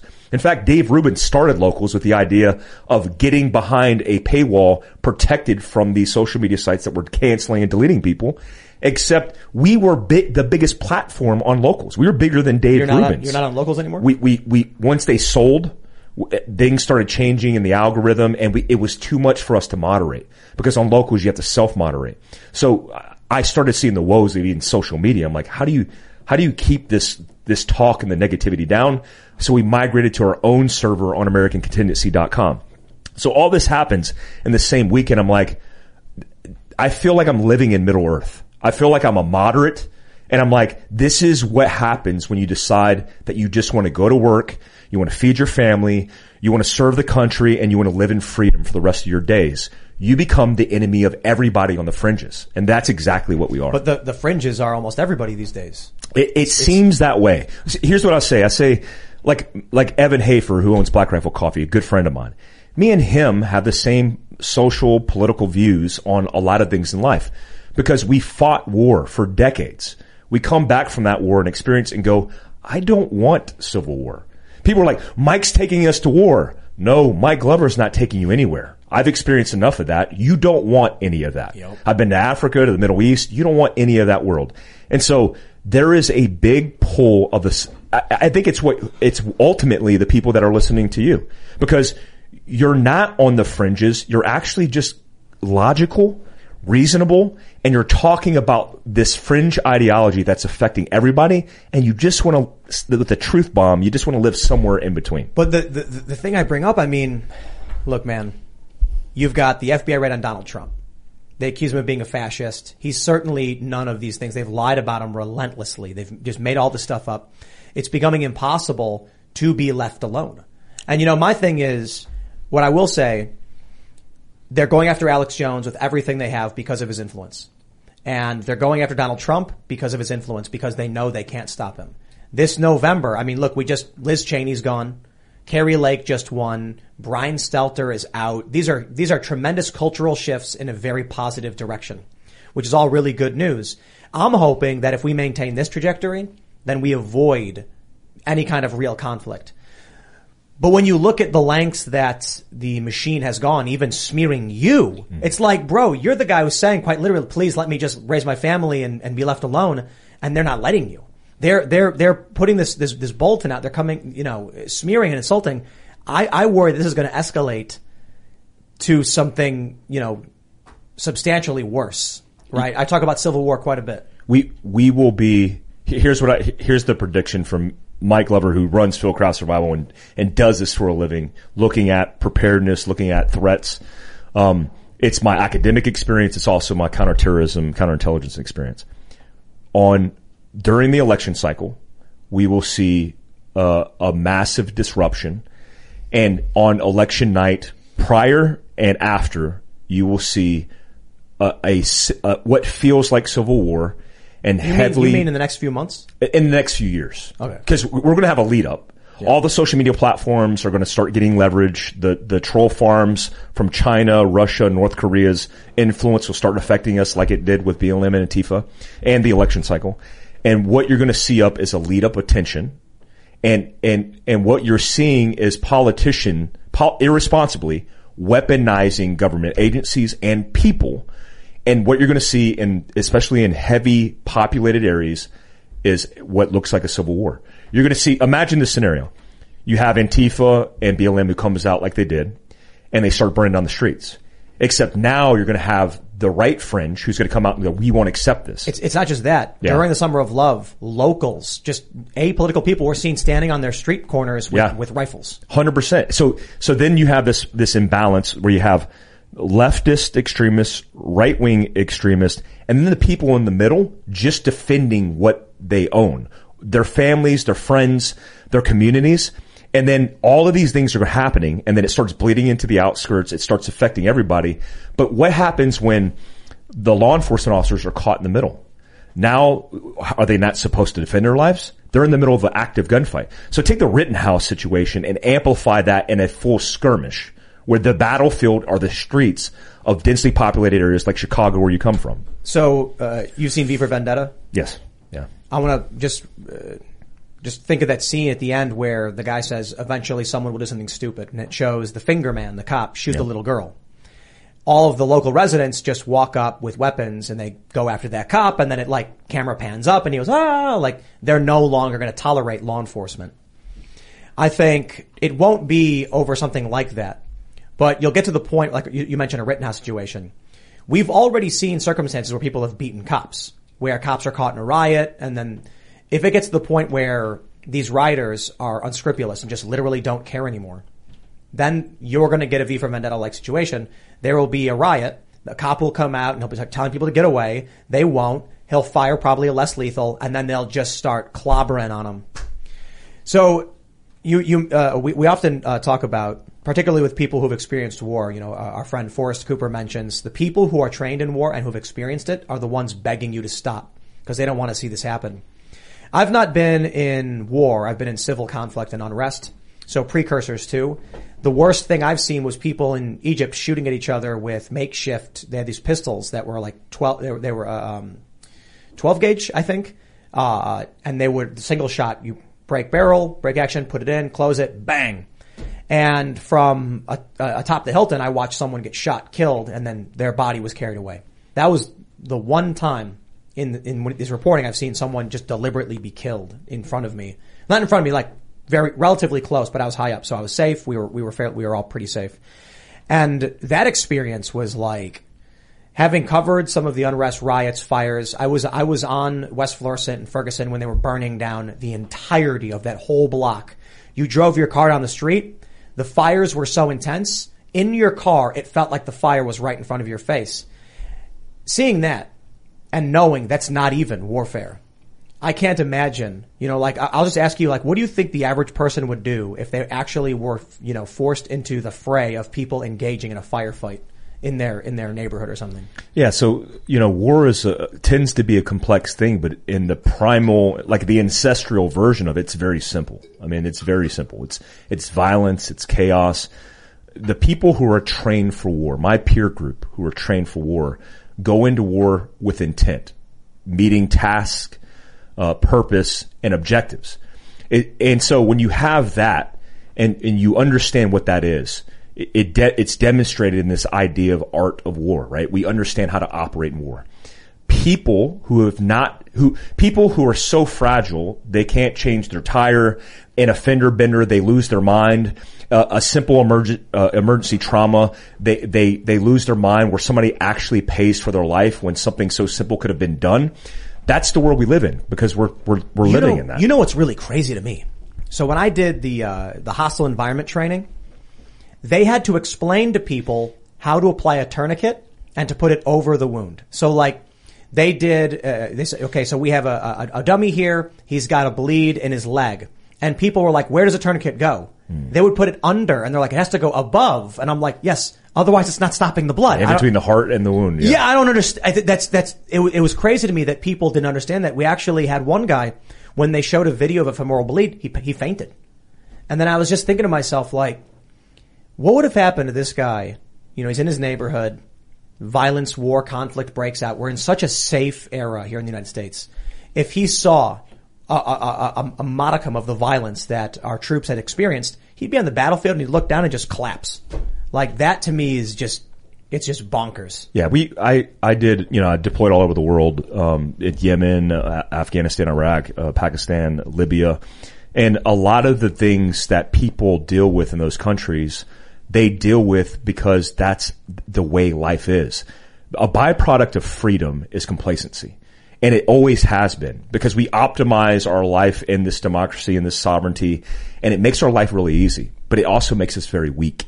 And there is a very specific percentage of the country from my peer group who knows what warfare is. And then there's the rest of society. One of the reasons we started Fieldcraft Survival is to teach civilians about worst case scenarios. Because if you train for the worst case, you're prepared for everything in between. Don't train for the best case, train for the worst case. The crazy thing to me is uh, how to con- convey that experience of actually watching, uh, you know, violence and trauma to an individual, so they understand why it's so important to to be prepared, to to under to like uh, look. There was a story about a club, a fire broke out, and everyone immediately ran to the door, Mhm. and they all jammed themselves in it, and then I think like people died. And there's a video where a guy, when everyone's running and screaming, calmly walks to the to the fire exit in the back next to the stage and just walks out. You know, I've always done this my whole life, and maybe it's because my dad was a Marine, but or as a firefighter actually. And he would say, no matter where you are, no, when, whenever you go into a building, wherever you are, know your exits. And so my whole life, like we'd walk in, I'm a little kid, and he'd be like, "Where's the fire exit?" And I would look around, like, "It's right there." And he goes, "You got it." And then I hear these stories of people who are so unprepared and so complacent. They don't even understand how to leave a building when the smoke alarm goes off. Let me tell you a story, man. I worked for Fusion, which is the ABC uh, Univision joint venture, no longer exists. I'm in the New York office. And it was really, really nice office. They, they had desks and then they also had these little diner chairs they had set up. So you could sit in a comfy little chair a table with your friends and talk. And so I'm sitting there with my computer and I'm with, um, one, my, my producer who was working with me. All of a sudden, the bright lights start going off. Wah, wah, wah, full blast. I grab my computer and the plug. I put under my mouth. I, I get up, jump out of the table and I look over and she's just sitting and I'm like, come on, let's go. And she's like, what? I'm like, the alarm's going, let's go. And then she grabs her stuff. And then I look over at everybody. I'm like, yo, let's go. And there's 50 people just sitting there all look at me. And then I'm like, I ain't waiting. I get out of the building. We were on like the third floor. I go outside. I'm standing outside. I get asked like, do you, what's going? I'm like, the fire alarm went off. You get out of the building. What do you? And then nobody else came out. Fire trucks pull up. This is in New York. Two trucks pull up. All the firefighters jump out, run inside, and then A few minutes later, one by one, the employees all start walking outside, going like, "What's happening? What's happening?" And then I was like, "Did you guys seriously stay in the building when the when the fire alarm went off? And you're on? It was like a five story building or something, like the third floor." Turns out there was some kind of gas leak or or fire threat, and it's just remarkable to me that these people were so comfortable. The fire alarm literally did not persuade them to get out of the building. That's what scares me when we talk about all of this stuff, the potential for conflict, is that I have witnessed people sit in a building with the fire alarms going off full blast. Before this happened, this is crazy. We were in a different building. The power goes out. The speakers go on. This is an, uh, there, an emergency situation has arisen. Remain calm. Stay in the building. And I was like, nope. And I got out of the building. Everybody else stayed. Turns out there was a, there was a leak in the basement that had made contact with an electrical system, caused a short huge fire risk and they didn't want anybody rushing to the doors and panicking and leaving. So they all just sat there using battery power on their laptops and I left the building and went to a cafe to work. I just, I've seen so much of this, man. I was in Ferguson. I'm with the guy. He's a, he's a veteran field reporter. He's, he's fired fully automatic guns. He's been in war and conflict. He's got legit body armor. And they make the announcement that, uh, uh, Darren Wilson will not be indicted or something like that. And then all of a sudden, we hear bang, bang, bang, bang, bang. I'm on the ground. I look to my right, dude's on the ground, and I'm like, my man. I look to my left, and there's a guy from ABC standing there looking around going, those, those fireworks? And I'm like, get down. And then he's like, what's happening? I was like, do you see anybody with fireworks? No. Do you see guns? Okay, dude. It's crazy to me, man, when you're put in these situations, and I'm not even talking about war. I'm like, just street violence, riots and stuff, but to see how people act when this stuff goes down. I imagine like in the heat of the chaos, there's very little you can do to convince un, uneducated people about it. So is this why like you're doing this now? So people ahead of time, like I was thinking last night, like, okay, just, I've been thinking, I've been in emergency mode for like weeks. It just strikes me like, what if there's an active shooter? What if there's a fire? I, I, I should have a plan with my neighbors, with my environment. So what are what steps from from start to finish if someone were to experience like an emergency, a life threatening emergency? Yeah, so all the things you're describing when we talk about worst case scenarios, whether it's natural man made disaster, has to do with stress. They're all like like a, a catastrophe is actually a stressful event, just short in duration of time, but elevated in the actual volume of stress that you get. So a lot of people aren't prepared for mild stress. And you know, I make the joke like if your girlfriend texts you and says, "Hey, I saw you liking those girls' uh, uh, yoga pants videos on Instagram," how do you react? a lot of people are like, "Oh, what are you talking about?" And they get angry and emotional, and they don't know how to react. Their palms sweat, and that overreaction is a correlation to high grade stress. How you're going to react to high grade. So a lot of people in our society, they use groupthink as a psychology tactic, which they don't know they're doing. But it's like, if that person's not moving, why would I move, right? So we're all sheeple, right? We're just not doing anything. So the idea is like identify the threat, observe, pay attention to what it is. But like Tim said in, in a couple examples, physical displacement from the X or the crisis is the best way to survive. So break your physical body up and away, create distance, time and as many obstacles as you could put in between. But because we're curious, we want to catch catch everything for the gram. We're like, what is that noise? Is that firecrackers? Let's walk out with a phone and catch this on my story on Instagram and then get potentially shot in the face. Not, not Yeah. just that, but I've seen these veteran journalists, they do no training and they go into hostile environments and they put everybody at risk. Yes, it happens all the time. I've seen it too. I've seen it, it live in war with journalists that were with us. Sebastian Junger is a good example. His one of his best friends, who was a cinematographer on Restrepo, when he went, was hit by an RPG in Libya and killed. Not saying they did the wrong thing, but that's that's the potential risk to your life. Our society is very fragile, very weak, and if you're not getting prepared now, then you should be. When you say uh, make distance and time from the X, from the tragedy, or from the what, uh, the uh, I guess emergency, are you saying like physical? So this is a fire. You want physical distance, but you also want when you say time, what is that? Like you want water that'll make the fire take longer. you to get want to to create in the distance, which is correlated to time. You want to create a gap space in getting off the X. The the proximity, which a lot of the indications of a catastrophe we sense, obviously, we through sound, smell, taste, whatever it is, we we feel it. Even intuition, we're like, hey, something might be wrong. Follow your intuition. One of the pre- reasons why so many people are getting killed is because we're complacent, but that relates to our laziness. It's like the idea of like, you're in bed watching Netflix with your, with your spouse. You hear a loud noise downstairs. What do you immediately do? You write it off. You're like, oh, that's probably the cat. Uh, honey, we don't have a cat. Oh, it's, well, it's the neighbor. Well, uh, House is it- settling. it- the house is settling. Get off your ass and physically assess the situation. So if you hear fireworks, oh, that's fireworks. If it sounds like gunshots, start moving and then figure it out on the, on the, on the, on the way out and then read about it on the news. But don't take the chance that something's going to happen. And then that's, that's obviously the first part. The second part is the technical proficiency you need. And then also the inoculation of stress. Most people forget that, like, if I teach you to apply a tourniquet, take you three minutes. I mean, it's not hard. You got a pen. Yeah, it's it, a pen, a belt, eh, material, an actual tourniquet that costs twenty nine ninety five on fieldcraftsurvival.com. It's not expensive, um, but you get that tourniquet. What we're forgetting in technical proficiency is there's this inoculation suppression of stress, which means you're likely going to be in a sympathetic nervous response, fighting and flighting. Your body primarily wants to move. So you have to be able to technically react and do those things while under stress. We don't have anything in our society besides jujitsu, uh, combat sports, um, sports, period, that allow us to do that. But what are we seeing? We're seeing woke culture making us more soft because it's everybody gets the participation. One one thing that uh, stuck with me for a long time is this story I read. Uh, I, I was told when I was younger. Somebody in my neighborhood, these these guys got into a fight. Some guys beat up some guy. A few days later, you know, a guy B beats up guy A. A few days later, guy A's friend C guys B, and they run up and start wailing on him. And then all of a sudden, in the middle of the pummel, one of the dudes pulls out a knife and goes one two right in the chest of the dude they're beating up. The other two guys go, whoa, whoa, dude, dude, and pull him back like, what are you doing? Like, we were just beating him up.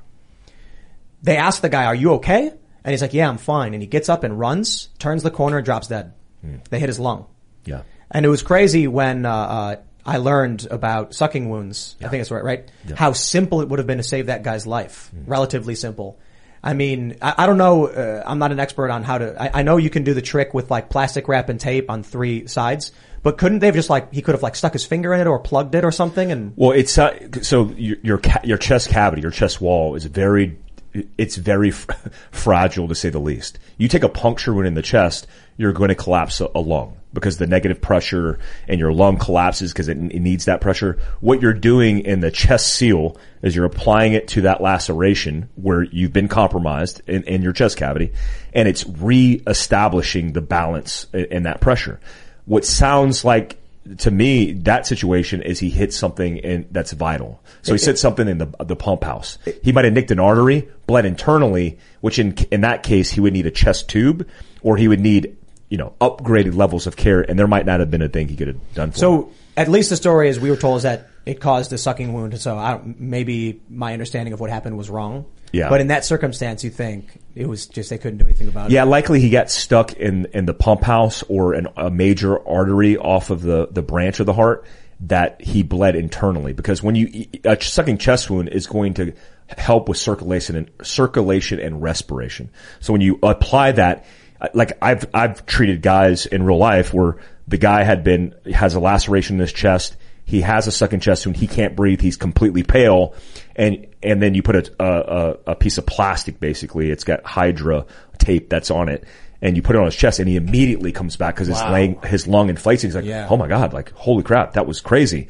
Well, well, when somebody's bleeding internally, that's one of the hardest things to stop. It's, it's how you kill big game, elk or deer. You shoot him in the, hit him in the chest cavity in the pump house and you hope to double lung them and they bleed out immediately, dead in 30 seconds. I, I got I got to say, man, you know, I always tell people have some emergency food, have some emergency water, Mm-hmm. um, have you should have a go bag, clothes in it, all the supplies. yep. I would I would probably stress that people probably look into your stuff and, and figure out the basics. Because I just watched a fight video. It's on Reddit. Dudes are fighting in the street. Everyone's laughing and, che- and, and cheering. And then one guy takes a swing. Dude ducks, comes up, returns the hook. Bam! Guy just hits the deck. Woman runs up to him and starts shaking his head violently. And I'm like, she's gonna paralyze are that you guy. doing? Yeah. It- pe- people don't know anything about this.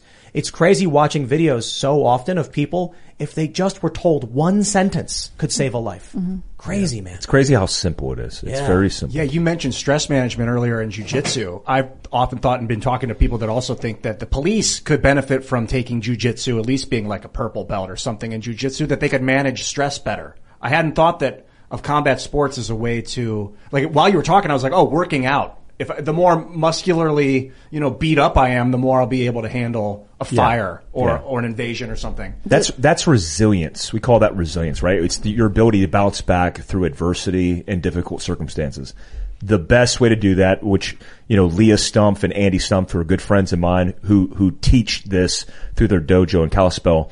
The idea is when you're fighting and combating a person.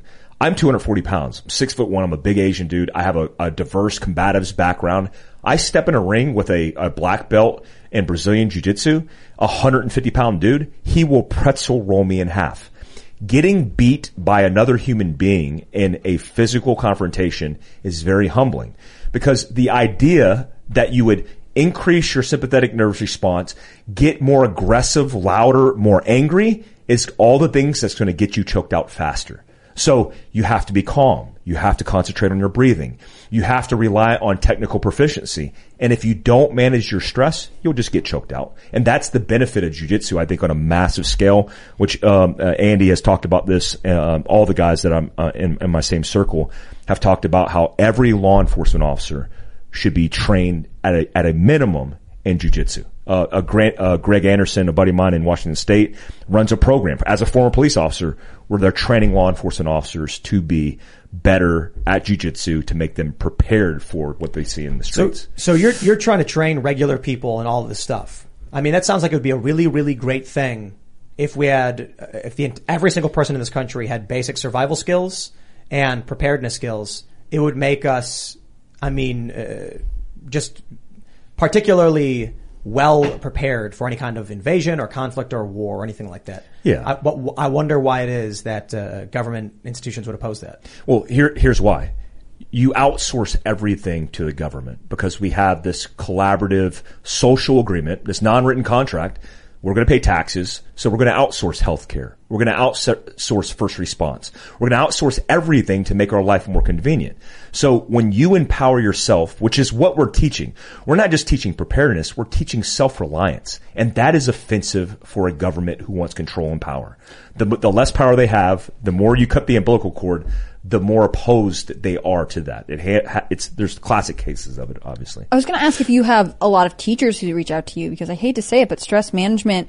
I know obviously like we could be talking about school shootings, but even just like I went to high, a high school where we would have occasionally kids OD in the classroom. Like if you're in a scenario with unpredictable people, even if they're not inherently dangerous to you, being able to manage your response to them and know how to react in a lot of scenarios seems like a really valuable tool. Yeah, we're starting. So we're starting a kids program this year with uh, our family director of preparedness, uh, Amber. We started teaching women, and a lot of those women were teachers, Mhm. and a lot of those women were single moms, and they showed up and were like, "Why are you here?" It's like, well, because we want to know how to be prepared too, because it seems like to be like a tactical industry thing, Mhm. but normal people want to know how to manage stress, how to uh, apply a tourniquet, how how to react in an active shooting.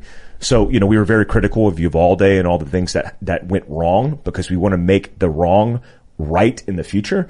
And we've gotten a huge response from teachers. In fact, my training director, uh, uh, Sean Kirkwood and Kevin Owens, who are both veteran Green Berets, they are working with our law enforcement sh- instructors because we, a Green Beret teaching, um, self-defense isn't the best tactic always, right? We, we kill and capture bad guys. We don't, we don't do the legal law enforcement thing we we deploy these law enforcement officers all over the country to teach um, these teachers and teach these uh, resource officers how to be better prepared, and that's what we need ultimately. Because the superpower we are, I, I think the Second Amendment makes us a superpower, which makes us not Ukraine. That's why you got to subsidize Ukraine with billions of dollars and all the assets to bear. America is a superpower because of the constitutional freedoms that we have, but also our current capability. The NRA, which I am not an advocate of the NRA, outside of their lobbying to support constitutional uh, security, when you look at the NRA and why it stood up, it stood up post Civil War, 18, 1840 or 1861 to 64. Civil War, I think it stood up in 65. I might be wrong. But when you look at why they stood up, it's because they wanted to make, um, they wanted to make the civilian populace better prepared to defend themselves because they were shooting flintlocks from hips or didn't know how to load it. We were a national superpower because of that. And I, I think that's ultimately what we are we, as a, as a population. The more prepared we are, the better capable we are against Russia, China, North Korea, Iran. If they wanted to band together and take this country over, it'd be an easy fight. Yeah, There's was- a gun behind every blade of grass. It was Yes, 1871. 100%. 1871 is when the NRA. 1871. I think also it makes people less afraid of each other. When you're comfortable or confident in your ability to defend yourself, there's less reason to fear Donald Trump or a random guy down the street that might be armed. You know, like it's it's a lot easier to I don't know. No, you're, you're, we, we see that on the range when people show up. You have all backgrounds. It's not tactical guys showing up to our ranges. It's like mothers, fathers, uh, teenage, uh, you know, 18, 19 year old young people who want to be better prepared. When you see that and them coming together, the, the second and third order effects of all this, when people come together trying to be better prepared, they start building community and they start going, they don't, they don't go, oh, you're a Republican or you're a Democrat. They go, oh, you want to be prepared too? Like, I don't care what your background is or who you politically affiliate with. I'm on that same page. Let's do this together and protect our family. Let's learn a skill. And, and that's the biggest component that we've made is this idea of bringing people together over a commonality, which is being best prepared. And it's better for you if your neighbors are prepared, especially if you have a positive relationship with them, right? Like, when we grew up, I assume all of us knew what community watches were, right? Yep. You had a community watch that would watch out for each other and you hated like the pesky old lady. My dad would used to talk about her like, God, she's always talking about what's new, what's different, what changes in that environment. Now we live in a society where you pull up and you see your neighbor um, checking his mail and you're scowling because you're like, who is this? Like, that's our neighbor, honey. Like, you know, oh yeah. But you know why Community Watch went away? We had someone on the show talk about this that if you form a community watch group, anything you do now is conspiracy. So everybody, like all lawyers are telling people don't be involved. High don't- liability, conspiracy. Yep. Yeah, I get it. Yep. Yeah. Yeah, if I tell you in your bedroom, I'm like, hey, I'm thinking about starting a company. That's a conspiracy. No, no, no, no, no. What they're saying is, if you ever, if you're in a community watch group, and then one guy goes out and someone is is, is breaks into a building and they get into a fight, and the and the and the, the, the burglar, the robber gets killed, they will say. If you can't justify the killing, it was a conspiracy to commit murder, and the other members of the community watch are involved. Wow, when did that start happening? Where someone talked to us about it on the show several months ago. So I don't know exactly when that started happening, but that sounds. I could see it. I could see that it would be some kind of legal precedence where it, it increased the liability. The local district attorneys were like, whoa, whoa, whoa, we can't manage this because like American contingency, we try to co-cooperate with local sheriff's departments because if we are the first on the scene of an accident, how can we best support and facilitate a first responder about to come in? If I, if I know and I'm trained how to identify a threat or identify a casualty and can facilitate a law enforcement officer who's coming in to do the rescuing or do, do the facilitation of rescue, then I am an, an asset to that community. But again, the district attorney comes in, they have a political affiliation and they go, Oh, this is too much liability. You do your job and just live in your life and let us do our job, which is controlling your life. And that's threatening. I mean, having chickens, having a homestead, growing your own food is threatening to people in this country. they And- said Facebook said canning was extremist.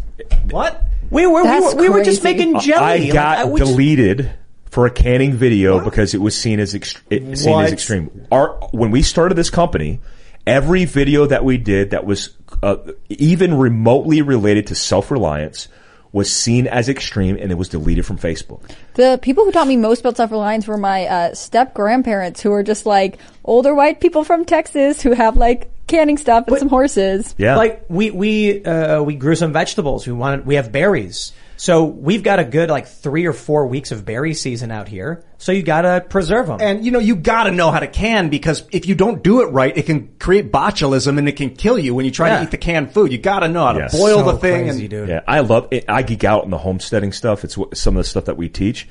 But the whole idea is going to only help the government because it's less stress and strain. But if you look at what the government's tactics are, it's to create more reliance. Because if you are, if you are dependent on solely on their finances, their government healthcare systems and all the things, then they have you. They have you hooked. They have your vote because they have you hooked. Any displacement from that is threatening by, by the government. We're gonna. Oh, I was just gonna say, does your group get accused of like cultivating vigilantism? Is that like one of the fears that you We're- guys are gonna think that you're better than law enforcement? One hundred percent. I mean that that's the title militia. That's that's as described by the government of who we are. And and I, and and people are like, oh, it's no big deal. They just called you a name. No.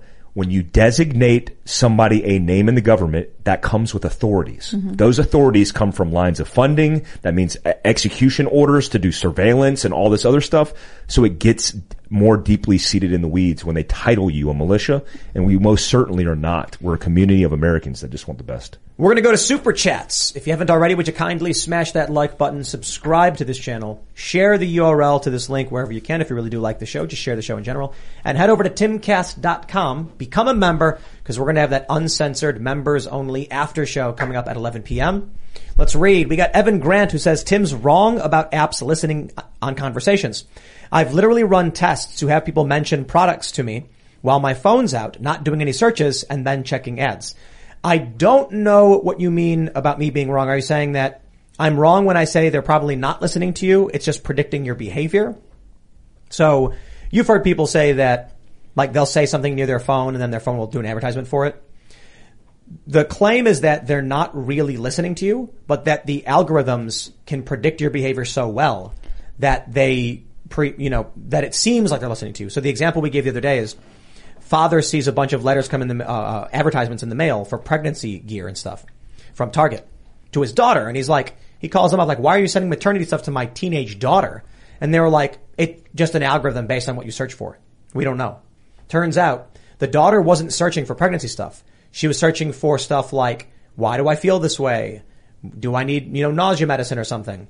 And the algorithm knew that based on the things she was doing and when she was doing it, she was probably pregnant. Because it can see a hundred million women all saying the exact same things when they get pregnant. However, I will add, I was talking with, uh, when we were talking with Jack Posobiec on the show, we mentioned Book It. Book It was the old program. Remember Pizza Hut? I don't know. I, I don't know how old you. How old are you? 42. 42. So you, you had Book It when you were a kid, Mhm. right? Yeah. You'd read the book at school and then you get a free donut, you get a pizza. Hut. I got an advertisement for a booking agency that w- that said "Book It," and it was their tagline. And I saw it and I was like, okay, that makes no sense. In what context would anything I be? Book It doesn't exist anymore.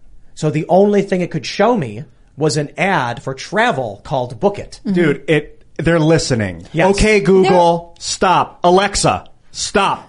Like those machines are listening to you. I think there's one in here right now. Yeah. It's also that they figure out like if you're sharing a wireless network with someone and they're researching a topic, it will also serve those ads to your phone, right? Did like you if you're on the same network. Did anybody here Google search Book It?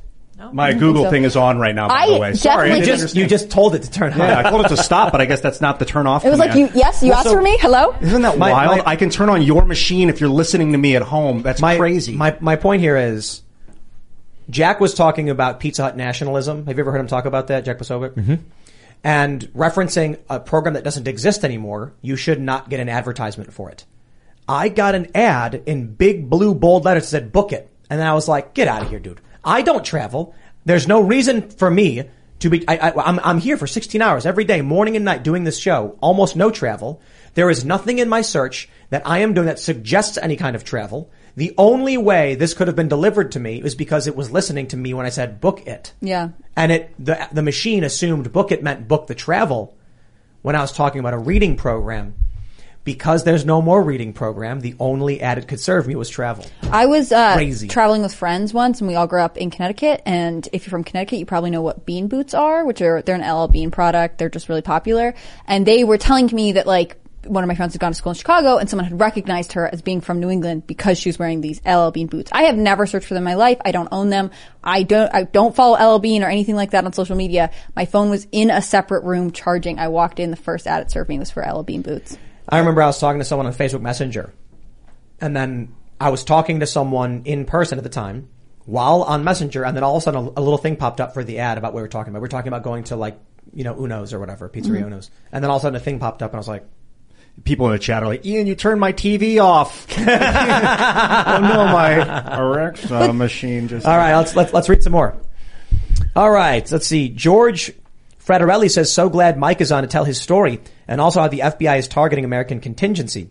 Hot damn! Hey, Mike, please talk about your time in the Old Guard and the Tomb of the Unknown Soldier.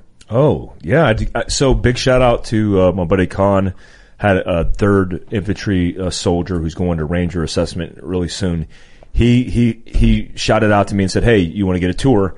And I had some tomb guards reach out to me and say, "Hey, we'll give you a tour of the quarters, which is in the middle of Arlington National Cemetery." So back when you know Sergeant Major Glover was a private, I was an E1, 17 years old. I went to the old guard as my first stint prior to 9/11 happening. This is 1997. And one of the hardest things that you could do in the military period was try out to be a guard at the Tomb of the Unknowns. So it's been guarded 24 hours a day by the Army since 1948. It's right down the road in the middle of Arlington Cemetery. It has the World War One, World War Two, Korean, Vietnam unknowns. They disinterred the Vietnam unknown because they identified him as an Air Force pilot named Major Michael Blassie. Uh, he since was uh, disinterred and buried in his home state of Missouri. And then um, I was a guard there from 1998 to 2000 prior to 9/11 happening. So I was badge, badge holder number 470, and um, right now they're at 701 for the badge holders. It's the second hardest badge to get in the military besides the astronaut's badge, and took me nine months to earn my tomb identification badge, and was the most difficult thing that I did in the military out of all the things. What I've do you have to do? You have to guard the Tomb of the Unknowns on a on a cycle or a schedule based on your relief, and there's three reliefs wow. based on height, and you do that 24 hours a day, seven days a week since 1948. But how do you earn the badge? Like, you go through a process, so you have to you have to memorize 20 plus pages of knowledge on the on Arlington National Cemetery. There's uniform inspections. Uh, my standard will remain perfection is line six of the Sentinel's Creed that whole methodology is ingrained into you as a tomb guard where you have to be perfect. So it, it was a, it was a crazy deal being so young and doing that, but it's what established my whole military career. So uh, Ian Kinney said something. I was just reading it while you guys were talking. He says, "Tim, you should see what media bias fact check says about Timcast. I think you'll be upset and possibly will want to send them a letter." Uh, absolutely not. I'm, I'm. I think it's actually amazing. So uh, media bias fact check. I I don't know if you've ever heard of them. They tell you if it's left or right. Um, they call us right wing at timcast.com. I do think that's silly considering timcast.com is like 80% not political. So it's like Cast Castle is not, Pop Culture Crisis is not, Inverted World is not, Chicken City is certainly not, I hope. they're the most political part. What are you talking It- it about? It is true, yeah. When Roberto, so uh, do you know the politics?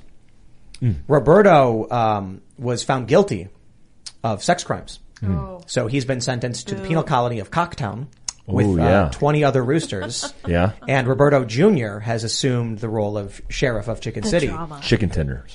That chicken tenders. Yeah, um, but but Media. Bias Fact Check says factual reporting very high, press freedom rank mostly free, medium traffic with high credibility. Oh, It's fantastic. sounds great. Yeah.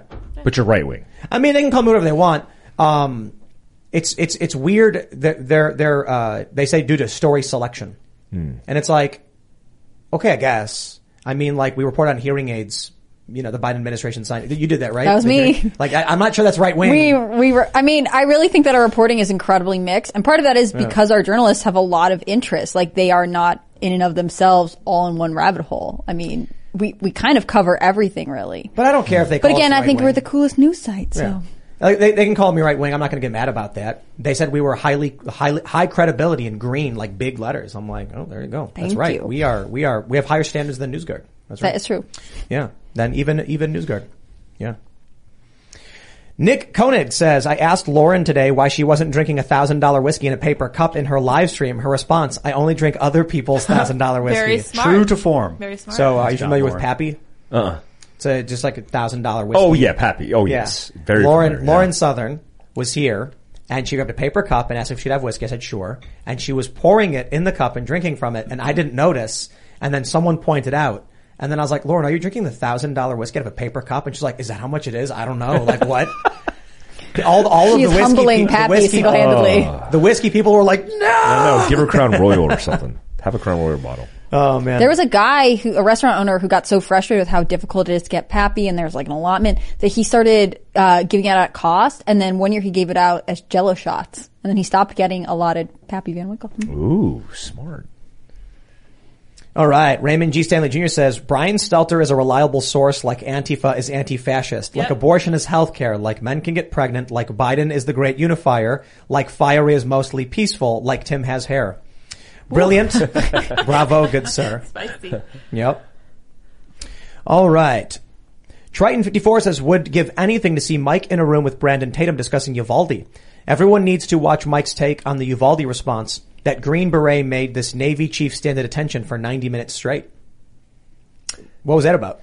Well, it's me calling out Uvalde, and I, I think the the issue where they're mentioning Brandon is he was he was backing him because he's backing the blue. He's a former Yeah. sheriff's uh, officer, and that's what you do when you when you're taking care of your tribe. But I consider law enforcement officers because I train them for a living as part of my job, um, brothers and sisters, um, and I want to make sure that I'm always doing right by them. So doing right by them means criticizing them when they're wrong. And so for 90 minutes, I went through the video that was released to the CCTV camera, had the breakdown timeline with the CCTV camera and went minute by minute through what was right and what was 95% wrong. Where do, can people find that video? It's on my YouTube channel. On uh, the, we have two YouTube channels: the Phil Fieldcraft Survival channel and uh, Mike Glover Actual. I believe that one's on the Phil Fieldcraft Survival channel. Uh, it's got a couple million views. A lot of people who are heated and talking about it. But I think that's a good thing because if you could extract anything good, it's we should never make that mistake ever, ever, ever again. And it, and it also is a testament to law enforcement failures, but law enforcement successes because it wasn't for the BORTAC operators whose job, by the way, is not responding to active shootings in schools. They do border patrol and, and, and react to crisis in border on the, on the uh, border. They, on their own accord, went in there like heroes and got in a gunfight with a bad guy that killed 19 kids. On their own accord because they're a part of that community to a testament to everything you are working on, everything you call for. Yes, they they were taking care of their own community, and if it wasn't for those guys, there'd be more children potentially dead. All right. Matt Zarella says, Tim, please hire Brian Stelter and make him wash your car while dressed like Biff at the end of Back to the Future. I get that because I watched Back to the Future. It's A little favorite. bit of humility for Brian is going to go a long way right now. I don't know. You know what? I don't know. What's he going to do? Just have some fun Like, with it. he'll never, I, I can't imagine. Well, some blog, BuzzFeed will hire him, I guess. They'll He'll like find get a professorship somewhere. He's gonna be okay. Yeah. I don't worry about him, I have to say. Matthew Velasquez says, hello, Tim. What are Mike's thoughts about the rooftop Koreans in California circa 92? Ooh, yes. Um, so um, tough one, huh? Yeah, the rooftop Koreans is you know I, my mom and had friends who lived in L.A. at that time. Koreatown was radically um, invaded by a whole bunch of radical protesters that were violent and extreme, who killed multiple people and wounded a lot of people, injured a lot of people. The rooftop Koreans were taking care of their businesses, but protecting their lives and self-defense. It's the great thing about the Second Amendment that allows you to do that before all the radical gun laws came to California. Uh, with just an interesting note, I, I want to remind people when you could do this research, gun control came from government institutions wanting to counter the Black Panthers in the 1970s and 80s, specifically under Reagan when Reagan was Yep. the president. Those laws were expanded into Texas and that became gun control because they were fearful of law abiding citizens who happened to be black protesting with firearms around government buildings and that started the snowball rolling downhill. So when you're voting for these things, when you're thinking about these things, when you look at your your rights, just remember where that started, and any of those infringements on those rights uh, started with the Black Pan- the Black You know, Panther movement. One thing that bums me out with the culture war stuff is um, I tweeted something about Second Amendment, absolute, have your guns, and then I got this leftist response. And they were like, "Yeah, but I don't hear you saying, you know, black people should have guns. Your your position is totally fake." And I responded with, "I think every single black person in this country should be walking around with an AR-15 if they so choose. I think the Black Panther should be armed to the teeth." And then he responded with "based." And then I'm, I'm like, yes, of, like, bro, like, I don't care if I'm the left or the right. I think everybody has a right to keep and bear arms. I don't know why they assume that about us or other people's positions that like we don't want the Black Panthers to be armed. That's Second Amendment, bro. Yeah. They should all have guns. And I, like the, the, what is it? The, um, not effing around coalition. You, you know those guys? Yes. Yeah, yeah. Now, they had some misfires, which is, you know, come on guys. Training is Couple accidental discharges, yeah. Accidental discharges. There you Yeah. go. Sorry, not misfires. But I'm like, I watched that video and I'm like, I dig it. I'm like, cool, man. They're like walking around. They're all armed. They're doing their thing. Yep. Right on, man. That's, that's, they're, they're not hurting anybody. They're peacefully protesting. Ex- absolutely. Now the accidental discharges is a problem, but but like it- it's fine to call it the accidental discharge. Doesn't mean they should never right keep them their arms. Maybe those guys who should, you know, maybe in, at that regard there should be, you know, I don't know. Is that it's a criminal charge, right? I believe, right? For Yeah, it's fire. It's Yeah. basically firing a, a, a firearm in public. Yeah. yeah, yeah, yeah. So look, I understand that, but uh, I watch these videos of these guys and they're pretty aggressive. But hey, man, I got no beef. Yeah, no. I was Have your guns, thinking brother. last night how badass this country is, and one of the great things is the individualism, the ability to kind of not have the state looking down your back, because it's in those times of silence and solitude where you can create great things where you're not interrupted by outside forces. This is an amazing opportunity. We'll, we'll try and read some more super chats. We got Martin Edgar. He says the viewing of pictures and video of combat is nothing like actually experience, experiencing it. Being there is 100 times worse. From a Gulf War and Somalia vet. Thank you for your service, Mike. 24 ID 3 CE Victory Division. What do you, uh, without, I, I want to ask you all about your experience in the war. We don't have time for that on this show tonight, obviously, but like, what was the biggest difference in the perception of what it was going to be and then what it was in reality when you were there? I, I think the effects on innocent people, right? You, you, you fight an insurgency, which is the most difficult thing to fight. It's not conventional forces going head to head in an open field like the Civil War. It is literally going door to door and then going, is that guy going to kill me? Is that guy a bad guy or is that an innocent person? And innocent people are affected by it. So when people talk about civil war, what they're really talking about is an insurgency where you can't identify friend from foe, where the person that's waving you at you friendly the, the one second is throwing a grenade into your vehicle the second. So that is very difficult to manage. And for me, the most difficult thing in my nine trips and four and a half years to war was deal, seeing innocent children and women affected by that. Uh, the the men, middle aged males who were aggressively going after us in a war, free game. But you'll never be in a conclusive battle, just you and bad guys toe to toe. All of these bad guys are surrounded, using them as human shields by their children and, and their women, and it's disgusting to see that. But that's the horrific side of war, I think. One of the, uh, and this is just a video I saw. One of the most brutal videos was a father holding his son who had died in, you know, street conflict. And the sound that man made, it's just like, man, you know, these, these, these, uh, LARPers, these Antifa people who want a revolution are going to be the first ones crying and begging for, th- th- these people who, fa- who pretend to want this revolution, so as soon as they get what they want, they'll be begging for an authoritarian regime to take over and bring back stability by any means necessary. They'll, they will cry and beg. It was a mistake. We didn't mean it. We mean it. In we Russia, they, Trump. they call it calm. They want calm. They don't Yeah. talk about peace. They talk about calm. Mm.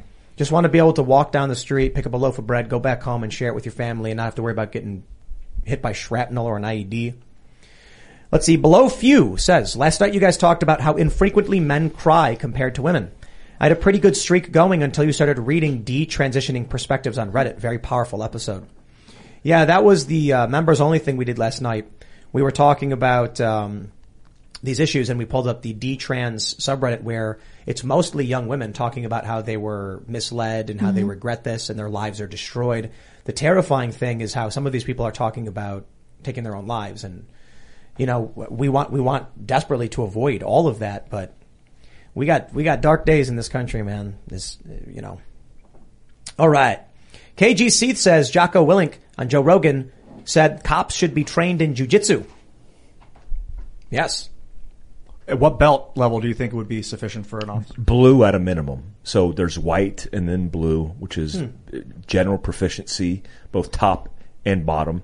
So you understand leverage and control.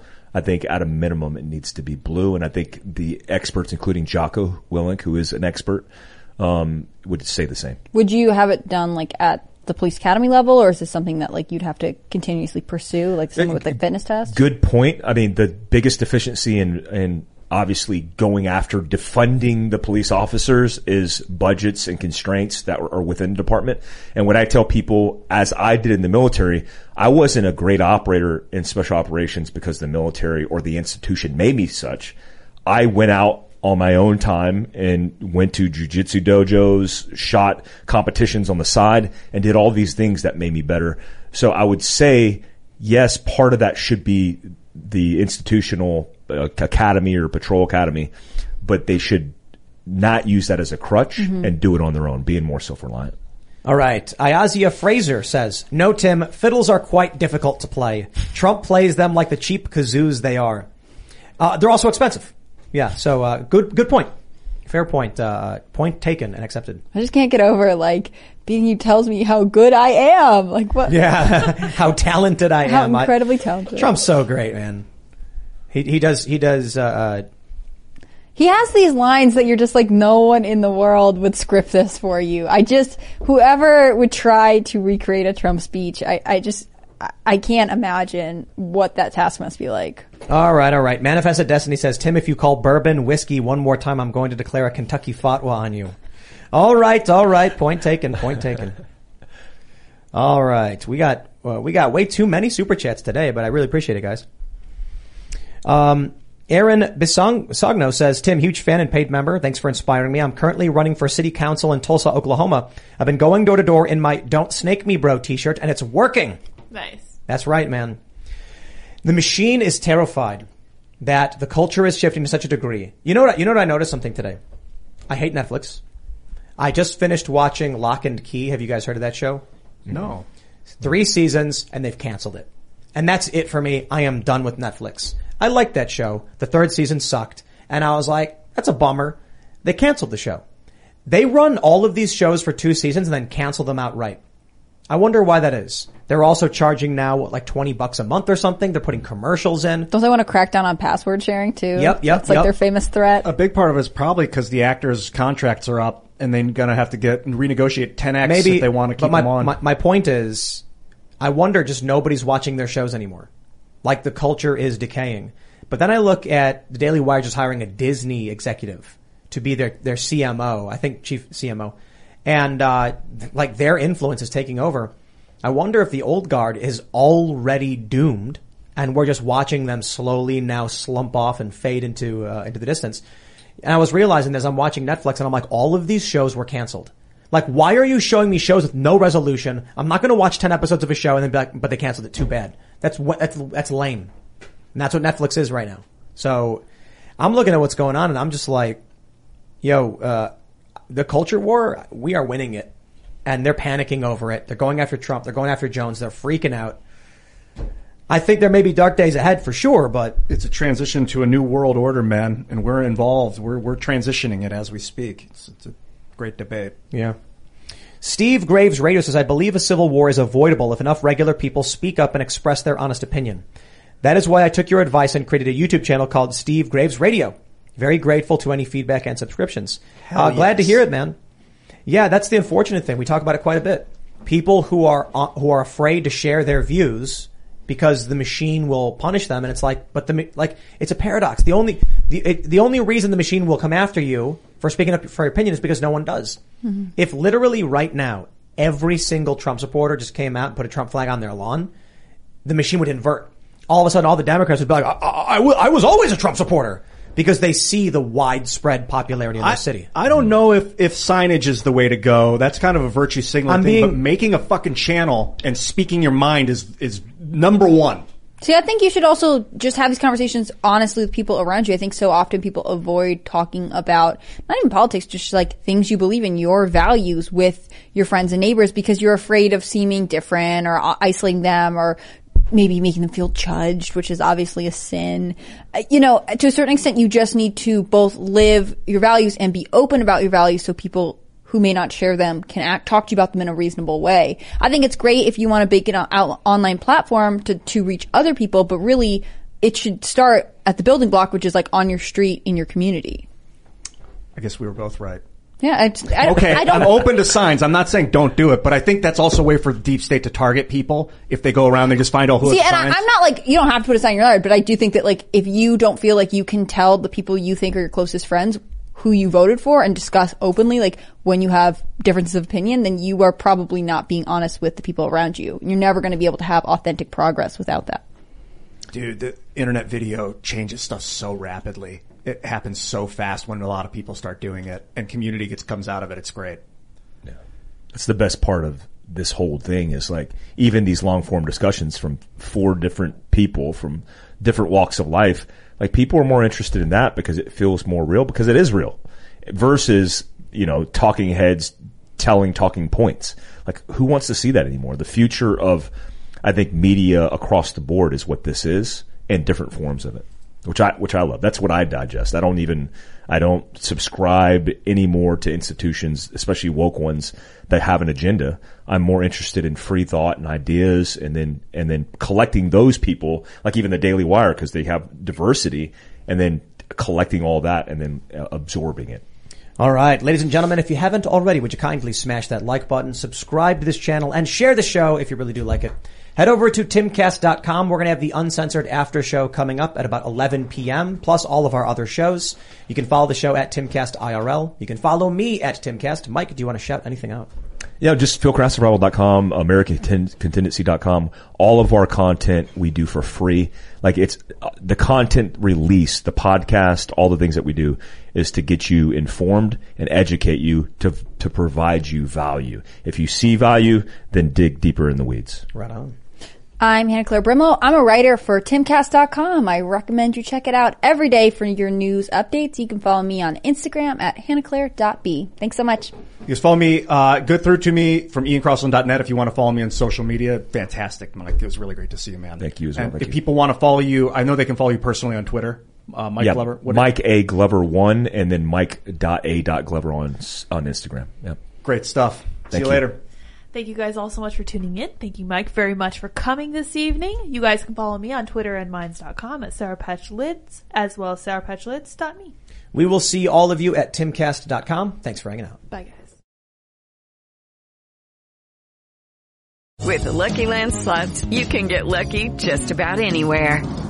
This is your captain speaking. Uh, we've got clear runway and the weather's fine, but we're just going to circle up here a while and uh, get lucky. No, no, nothing like that. It's just these cash prizes add up quick. So I suggest you sit back, keep your tray table upright, and start getting lucky. Play for free at LuckyLandSlots.com. Are you feeling lucky? No purchase necessary. Void where prohibited by law. 18 plus terms and conditions apply. See website for details.